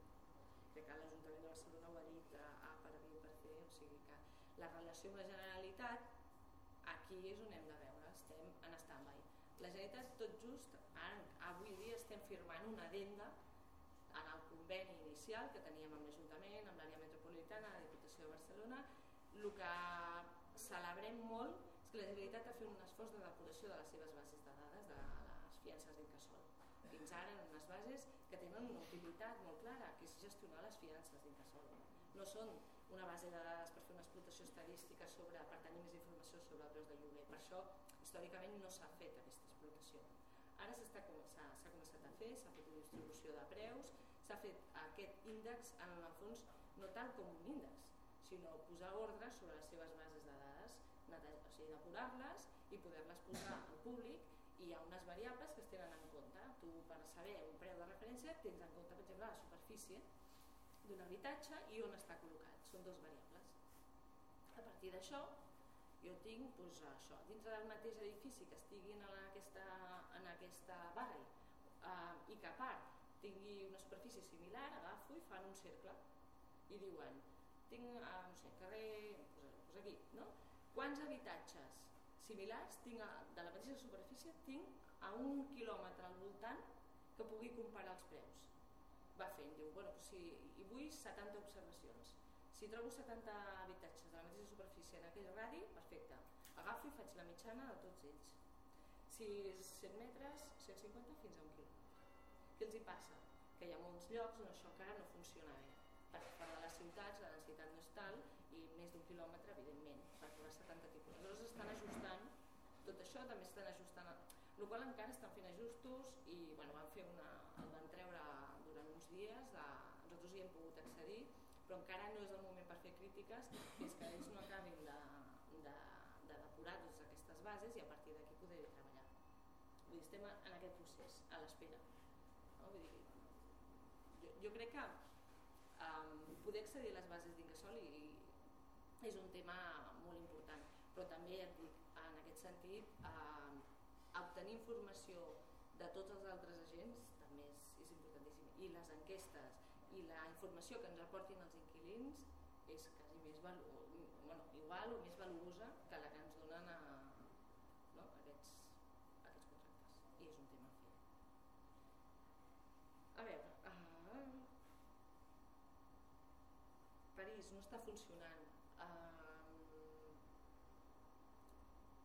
clar, eh, és que és un, en aquest sentit és un, és un preu de referència l'objectiu de frenar els preus, els preus abusius, o sigui, els, els preus dels habitatges moblats i els preus d'aquells habitatges de luxe que, que això és un, és, un, és un tema que s'està produint a moltes ciutats arreu del món, d'habitatges de luxe per gent que va a uns habitatges i va, i va de ciutat en ciutat i evidentment els explota molt, molt, molt puntualment. Um, però sí, clar, el problema és aquest, que si no hi ha la capacitat de la població per entendre la regulació que s'ha fet i per anar a demanar, per, per denunciar-la i, per, i no tens diguéssim, la, la suficient recolzament com per mm, denunciar el, el que passa, diguéssim, que no s'apliqui la llei o que no s'apliqui de la manera que s'hauria d'aplicar. I amb una, amb una llei també, amb, una, amb un tipus de, de de referència tan obert, és a dir, els factors de correcció és un tema que, tu no defineixis si tinc ascensor, no tinc ascensor, si és un àtic, si és un àtic o una planta baixa. Vull dir, en aquest sentit hi ha tanta indeterminació en el cas de París que jo també entenc que és molt difícil per un, per un inquilí al·legar el seu dret a, a, a dir, escolta, és que m'estàs cobrant de, com si fos un àtic però és una planta baixa, però que això no està eh, estipulat, queda obert, també genera, diguéssim, aquestes... I a part això, que els preus són alts. Els preus de Berlín i de París. No són preus baixos, en absolut. Perquè estem limitant... O sigui, és, és un tope dels topes a París. És a dir, jo vaig creixent al meu pis, però si no arribes fins aquí, si tu arribes fins aquí, aleshores baixa. Però clar, mentrestant, la relació amb les rentes, realment si puc, puc seguir pagant aquest pis, és, és evident. I en el cas de Berlín encara és pitjor. Eh? En el cas de Berlín encara hi ha molta més crítica. Clar, es deixa fora del mercat un 30% del. És una proporció altíssima. I a part, els que són nous i els que... Clar, això... Hi ha el tema de que només es té en compte en el càlcul els contractes dels últims 4 anys. I hi ha experiències on l'administració té capacitat de, de fer denúncia, de ser proactiva, perquè no? a París veiem que no, que és la gent, l'administració no pot fer... Saps què passa? Que, que l'administració, clar, quina administració? Perquè aquestes són lleis fetes des de l'Estat, en, el, ca- en els dos casos. I els ajuntaments, en el cas de, de París, eren molt poc proactius. Segurament els hi deixaven... O sigui, ja- van entrar en el tribunal... Quan, quan van crear el, el ple de referència, es van anar al Constitucional, a l'Ajuntament de París amb l'Estat, perquè ells deien que a pujar un... O sigui, que tu com un nou contracte, pujar un, 10, un 20% més, si és un... No? Si, si, si, si el propietari vol pujar un 20%, que això era una barbaritat, perquè els preus ja eren alts, que ho fessin màxim un 10 perquè a París, els, a la ciutat, ja els preus ja eren altíssims. No? I van acabar Constitucional. Mm, clar, això també depèn de la capacitat de les competències i de la capacitat que tinguin els propis ajuntaments per dir alguna cosa. En aquest cas ells deien, no, nosaltres si poguéssim, faríem això, això, això, això. Bueno, després ho veuríem si tinguéssim les competències no, per fer-ho en aquest cas. Però deixen en els dos casos molt de les mans de les associacions o mediadors d'una i l'altra part i fan bastant més de mediador. Eh? No sé, no conec cap cas en el que l'Ajuntament sigui, però l'administració local sigui proactiva en aquest sentit. Sí que implanta la mesura, que ja és una bona cosa, i el càlcul el fan molt pormenoritzat, que ja és molt, és, és aquesta mesura. Però bueno, clar, tot l'altre és un debat polític. Um...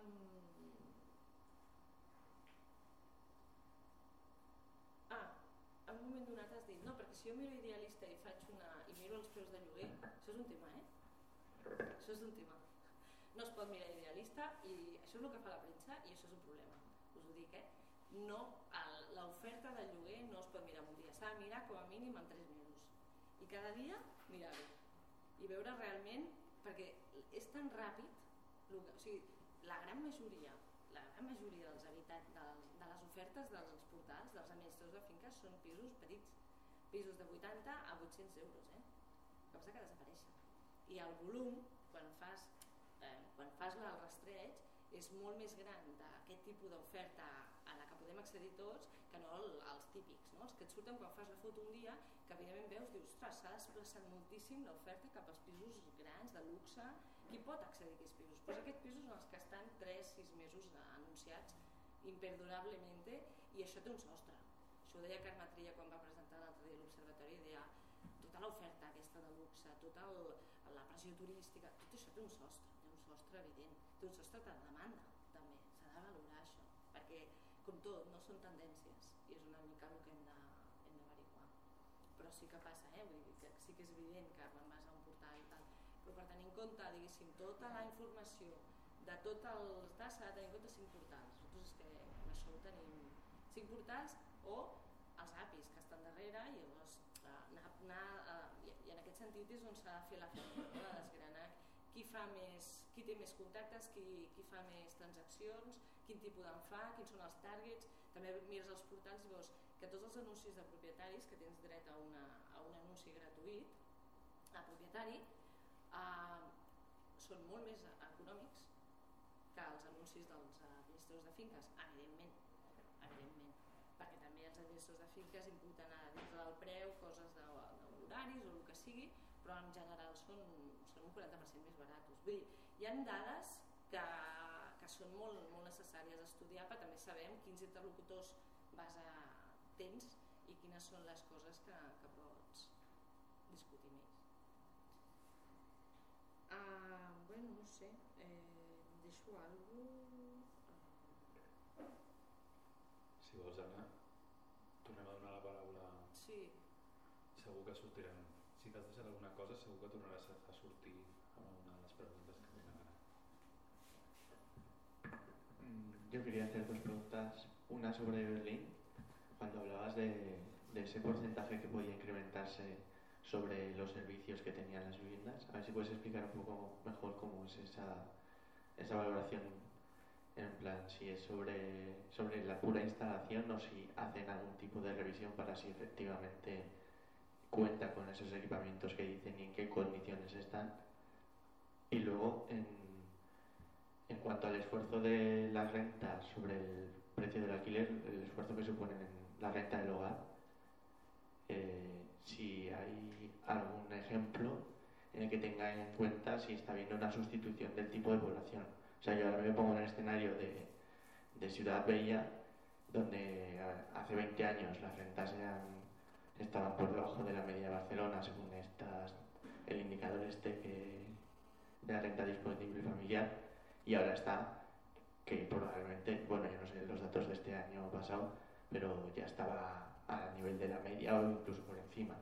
Entonces, ahí se podría ver como que el esfuerzo del precio del alquiler sobre la renta familiar está decreciendo, pero lo que está ocurriendo en realidad es que está habiendo una sustitución del tipo de hogar, ¿no? Hay gente que entra con mayor poder adquisitivo y entonces ahí se produce una distorsión, ¿no? Entonces, ¿hay alguna herramienta que prevea esto? ¿O, o cómo se puede valorar, no?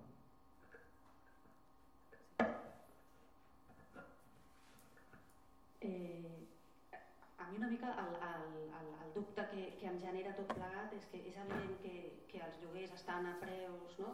Mm, molt per sobre de la capacitat adquisitiva, però també veig que a mesura que es va dient que els lloguers estan impossibles, hi ha propietaris que en comptes de, de sentir-se com atemorits o preocupats per la situació, el que se senten és ostres, doncs, si està, doncs jo, també, jo també pujo el preu del lloguer, és a dir, que en quina mesura, o sigui, com som capaços de generar un discurs que, en o sigui, que sense, dir, sense perdre de vista no, la situació real i que els preus evidentment estan pujant, no generem l'efecte contrari que és fer sentir els propietaris comodíssims a l'hora de pujar el preu perquè més aviat, clar, si ells senten a Barcelona no hi ha contractes de menys de 1.000 euros els propietaris que estan llogant a 800, a 700, que n'hi ha, se senten que estan fent el tonto, no? perquè d'alguna manera és una situació de dir, escolta, jo per què llogo per menys?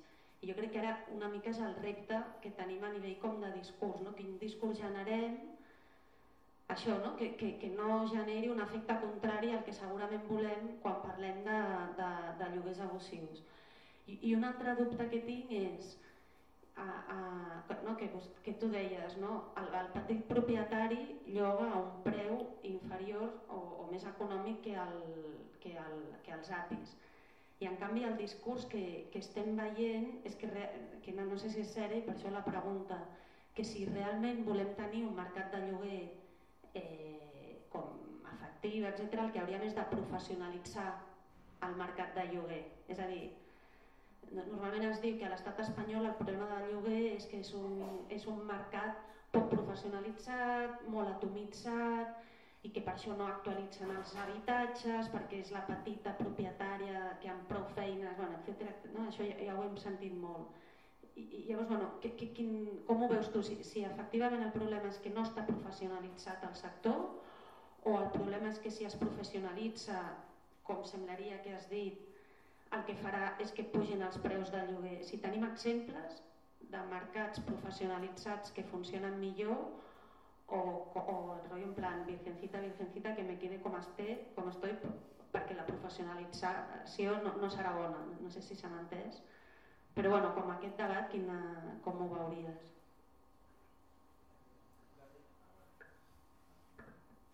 Bé, eh, bueno, jo volia fer dues preguntes. Eh, una sobre això, que és molt interessant, això que explicaves de l'Incasol, aquest conveni no, que estem intentant eh, per accedir a les dades i tal.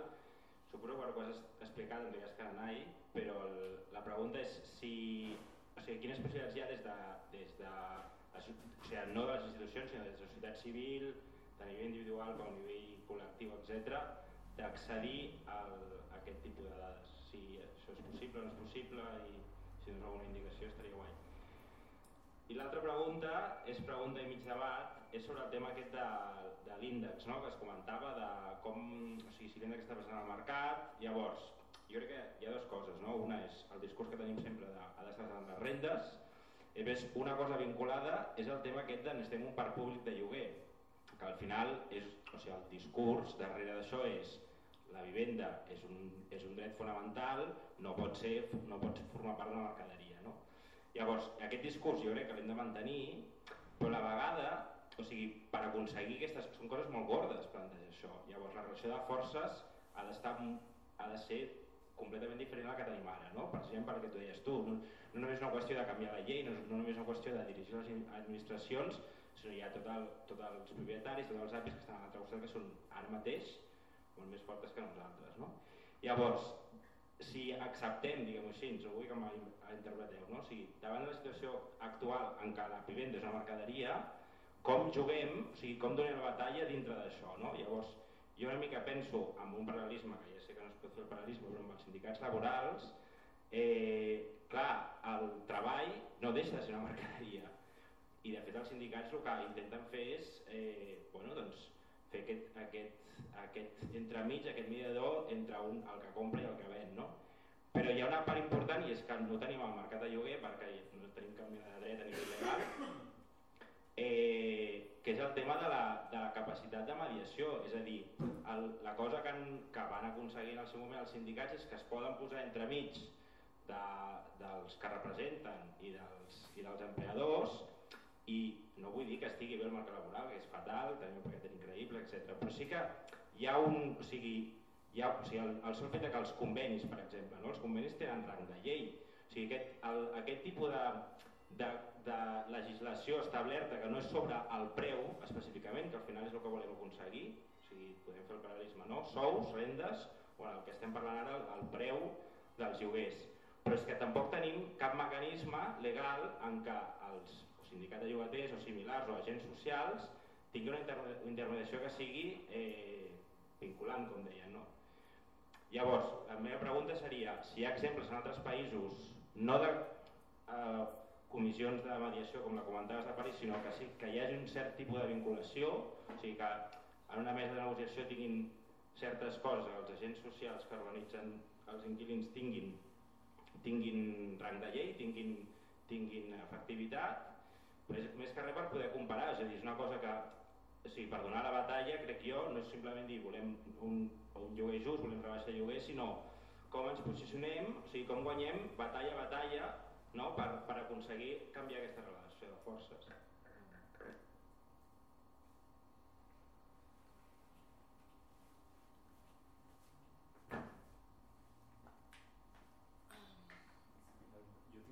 Jo aniré acabant per això, perquè hauria de marxar en 10 minuts. Sí, marxes? Sí, haig de marxar. Vaja.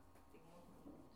Una liada. Doncs, de, aleshores Però contesto coses que pugui contestar. O sigui, uh, jo en aquest sentit uh, segurament no sóc la persona adequada per estar contestant segons com a, la, a, la, a aquests temes de, no, de, que no tinc molt bé la reflexió de la relació de forces i de quina és la manera de vincular un sindicat de llogaters a, no, i quina força pot tenir, quin tipus de... En aquest sentit, a, a Alemanya això està així, està estipulat, el, el, els vots dels administradors, diguéssim, dels, dels representants intermediaris del propietari, dels vots dels representants de, d'inquilins tenen el mateix pes, diguéssim, en aquest, en aquest tema. Vale? Quines són, com estan vinculats els sindicats de llogaters a tota la resta de decisions etc, que es fan sobre les polítiques d'habitatge? Ho desconec, molta, perquè són realment sindicats molt ben estructurats, que fa molt de temps que funcionen i crec que és un, molt gran exemple amb els que crec que vosaltres podeu parlar. Hi ha una associació de sindicat de llogaters a nivell europeu que això amb la Housing Association i amb, Housing amb la Housing Europe i podeu contactar, nosaltres hi tenim el contacte, hem parlat amb gent de Bonn, amb gent de Múnich, amb gent de, de Berlín i és molt interessant eh, i crec que us podria anar molt bé. En aquest sentit, jo, des d'un observatori d'habitatge, el que em dedico és a, en realitat el càlcul del preu de referència, tot el que són mesures, eh, eh, el context, les aliances, eh, la política, diguéssim, darrere, eh, tot això, evidentment, eh, és el que hem estat estudiant, però no et sabria dir quines són les vies per, per fer-ho. Evidentment, importantíssim, no? Um, el tema d'Incasol, de com accedir a les dades d'Incasol. Uh, actualment publiquen per barris i trimestralment dades dels contractes, del preu i del preu metre quadrat. D'acord? O sigui, tu pots consultar a, les, a la web de la Secretaria d'Habitatge de la Generalitat o en el nostre futur visualitzador de dades, que també, els preus mensuals i com van no, de cada trimestre, d'acord? Els preus per metre quadrat i el volum de contractes, quants contractes es fan, d'acord? Aquesta és la informació a la que accedim, que és molta més que a l'àrea metropolitana. Que a l'àrea metropolitana no tenim el preu per metre quadrat, perquè és una explotació que no s'ha fet, aquesta explotació per metre quadrat es fa des de, fa relativament poc, diguéssim, i, i en si és una informació per tot el municipi. Per tant, diem, quina és la mitjana de, ahir parlàvem, de Santa Coloma, de preu metre quadrat de Santa Coloma, 500 euros metres, euro metre quadrat, no? I deia, home, clar, depèn d'on, no? Vull dir que no, no podem generalitzar. Clar, necessitem informació desagregada, és a dir, informació que baixi a habitatge a habitatge, poder fer mitjanes, poder entrar a, a diguéssim, a agrupar aquestes dades de forma diferent. Això és el que ha intentat la Generalitat en aquesta primera prova, que és aquest índex, que és dir, en funció de la superfície i on està situat, doncs puc veure, però com que és un radi que està molt col·locat al lloc, jo, jo, a mi m'agradaria fer-li una crida i dir-li em pots treure totes les... les quantes super... O sigui, als 500 euros mensuals respon a quants tipus de superfícies, a on estan situats. Clar, fer-los moltes més crides a tota aquesta base. Per fer això han hagut de depurar tota la base i aquest és el nostre, aquesta és la, la, la, la nostra intenció amb la relació aquesta amb Incasol, poder extreure informació de quins són els pisos petits, si estan moblats, si tota la informació de la que disposen Berlín i París per fer aquests, perquè sense això bueno, eh, no només has de fer una enquesta a tots els inquilins, sinó que també l'has de fer a tots els propietaris o anar parlant tots els administradors de finques. Vull dir que podeu consultar aquest índex, crec que està obert, el van treure. No? És el, és el que, això és el que arribem. I mm, el fieu de molts, molts estudis fets sobre portals immobiliaris. Això eh, a nosaltres ens passa amb el, amb el que hem fet nosaltres, que a vegades has d'agafar la informació amb pinces. No? I, i, I per això vam dir, escolta, ataquem bé, fem un estudi de, de tota l'oferta de lloguer que hi ha i de la demanda, que també tenim molta informació de demanda i tot això és un, d'això. No? L'Ajuntament va, crear, va començar a posar sobre la taula tots els, els portals, els administradors de finques i a partir d'aquí vam intentar començar a crear convenis amb tot això. I és una manera de fer-ho i de, de, de tenir una formació que és complementària. És que no, eh, hem de tenir els contractes però també hem de tenir molt clara l'oferta perquè hi ha molt d'habitatge que no es lloga però que es queda allà i al final vol dir que això no té una demanda, aquest habitatge de luxe no té una demanda tan, tan potent com es pensa. No. Espera que acabo, eh? El factor, el que deia la Vanessa, factor crida, dir, um, absolutament d'acord. Sí, sí, absolutament d'acord. Uh, quins són els mecanismes um, um, per no fer això? No sé si és professionalitzar realment els propietaris. O sigui, uh, el problema que crec que, tenim aquí és que uh, bueno, encara tenim una divisió horitzontal que permet que hi hagi molt petit propietari. No? Tu compares això amb Nova York i veus que hi ha, allà sí que són propietaris professionalitzats perquè tenen, tenen tot l'edifici, es dediquen a, a l'explotació, a les rendibilitats dels lloguers que posen, perquè el 80% és habitatge de lloguer, o sigui tot el que hi ha als centres de lloguer, i allò sí que és professionalitzar els propietaris perquè en realitat aquí encara hi ha, hi ha aquesta cultura i de la cultura del, de la de l'altre pis, no? del de, de, tinc diversos pisos però, però no els tinc perquè posar lloguer, perquè són problemes o són, no? tot això estaria bé, o sigui, té, té la seva vessant positiva i negativa, no? el tema de professionalitzar els propietaris, però bueno, tampoc et, sabria, encara no hem començat l'estudi i, i jo crec que seria una, una línia interessant per, per veure casos, casos i veure els pros i els contres d'aquest tema. I a, a veure què més era, a la gentrificació, clar, parlem de processos de gentrificació, evidentment, també l'Ajuntament s'està creant tot un grup de treball ara eh, per treure un indicador de gentrificació, que no només mesuri el que està passant a Ciutat Vella o està passant a Sant Martí o està passant a, a, Poble Sec, a Gràcia, vull dir que hi, hi ha diversos barris en aquest procés que a Ciutat Vella ja veiem perquè ja és quasi una regentrificació. A Ciutat Vella ja es va produir aquest fet quan es va regenerar tot Ciutat Vella i ara torna a succeir i evidentment hi ha una població amb alta capacitat que substitueix a, a la població veïna i hi ha un, sembla que no, no et sabria dir ara les dades però en els últims 10 anys des del 2014 s'havien fet fora un 20, quasi un 30% de la població. Era, era molt, molt poc. Amb la qual eh, evidentment hi ha d'haver indicadors que ho incloguin. De moment s'està treballant amb tots els temes de canvis de domicili a on se'n va la gent de fet, quan mires els canvis de domicili a la ciutat de Barcelona, el sorprenent amb tots els processos que estan havent-hi ara, que s'estan acabant els contractes lau i la gent se n'ha d'anar, el sorprenent d'això és que els canvis de domicili es fan al mateix districte. No hi ha una, una... La gent no marxa a l'àrea metropolitana, perquè marxar a l'àrea metropolitana no, no és accessible, o sigui, tu no pots pagar viure a l'àrea metropolitana. Per tant, la gent es segueix quedant dintre de la ciutat i al revés, no? I en canvi, i, i, i també dades, marxa als municipis propers, no? Vull dir, però i és un, és un indicador que s'està tenint en compte que es podrien tenir en compte moltes coses, evidentment els preus, les rendes, els aspectes socioeconòmics i també totes, avaluar molt, molt, molt bé totes les intervencions que es fan des de les administracions en quant a millora d'espai públic o de rehabilitació, evidentment. És un tema a tenir molt en compte. I això no és un tema nostre, és un tema hi ha, hi ha diferents factors globals que estan pas- que estan s'estan produint a ciutats com Berlín, a París, a Nova York, a Londres.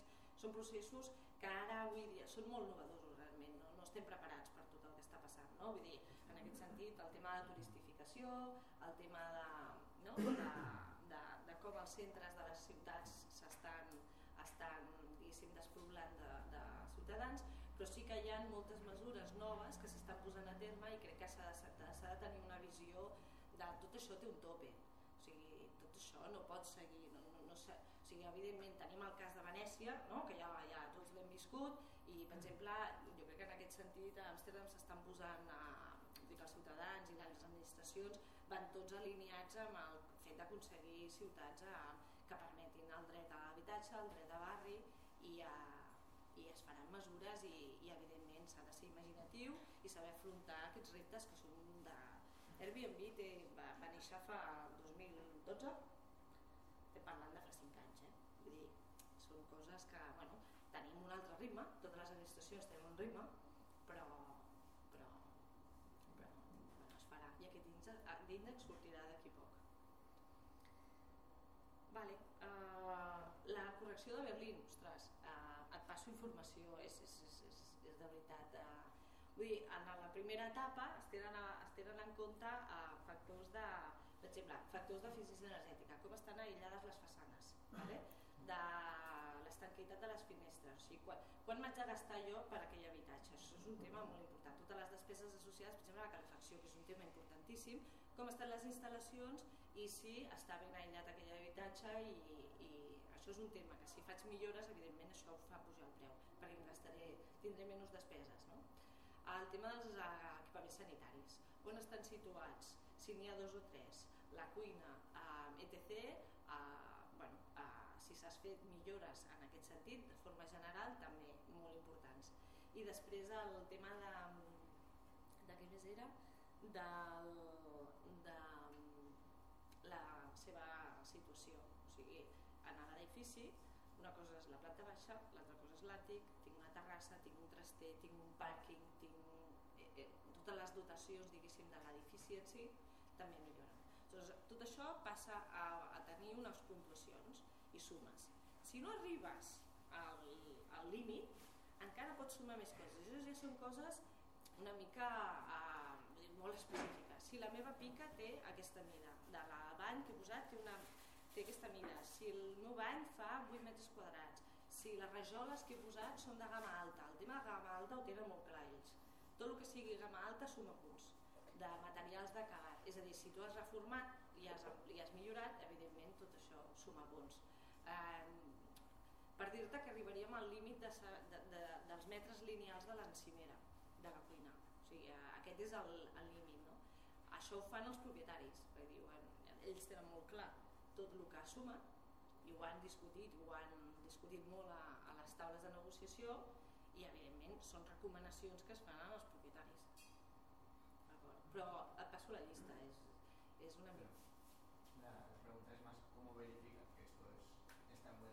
ah vale.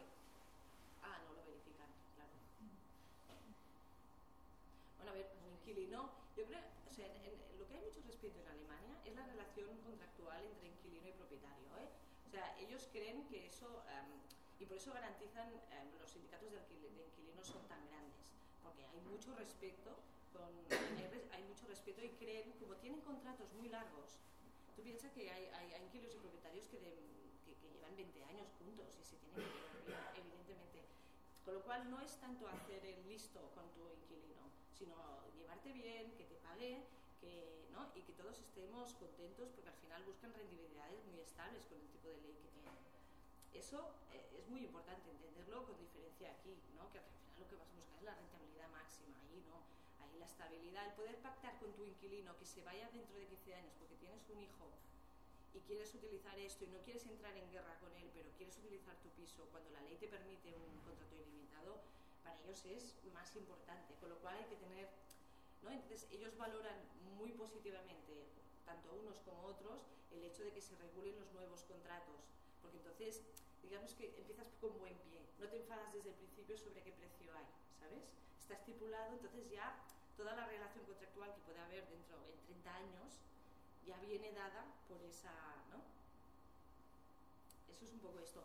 Pero bueno, igualmente seguro que disfrutas y tienes que ir por, bueno, por la vía judicial, evidentemente. Sí? Sí, moltes gràcies. Val, i ho sento que tinc que marxar, eh? No, moltíssimes gràcies per la sessió. Jo crec que ha estat molt interessant i que, que hem pogut fer moltes preguntes i més en un tema que, no, que moltes vegades doncs, des, de, des de diferents espais es diu control de preus i tal, i crec que no, hem vist la complexitat que hi ha i que encara moltes coses eh, no, pendents o molts temes de, de què parlar, però bueno, són les 12 i quart ja, així que moltes gràcies. No, no, gràcies a vosaltres. Demà vindré. Bueno, un matí molt interessant. O sigui, qualsevol cosa, seguim demà amb el debat. Molt bé, i si voleu fem una cosa de 5 minuts i comencem. 5-10? Que vull canviar una cosa. 5-10 i... però no 15.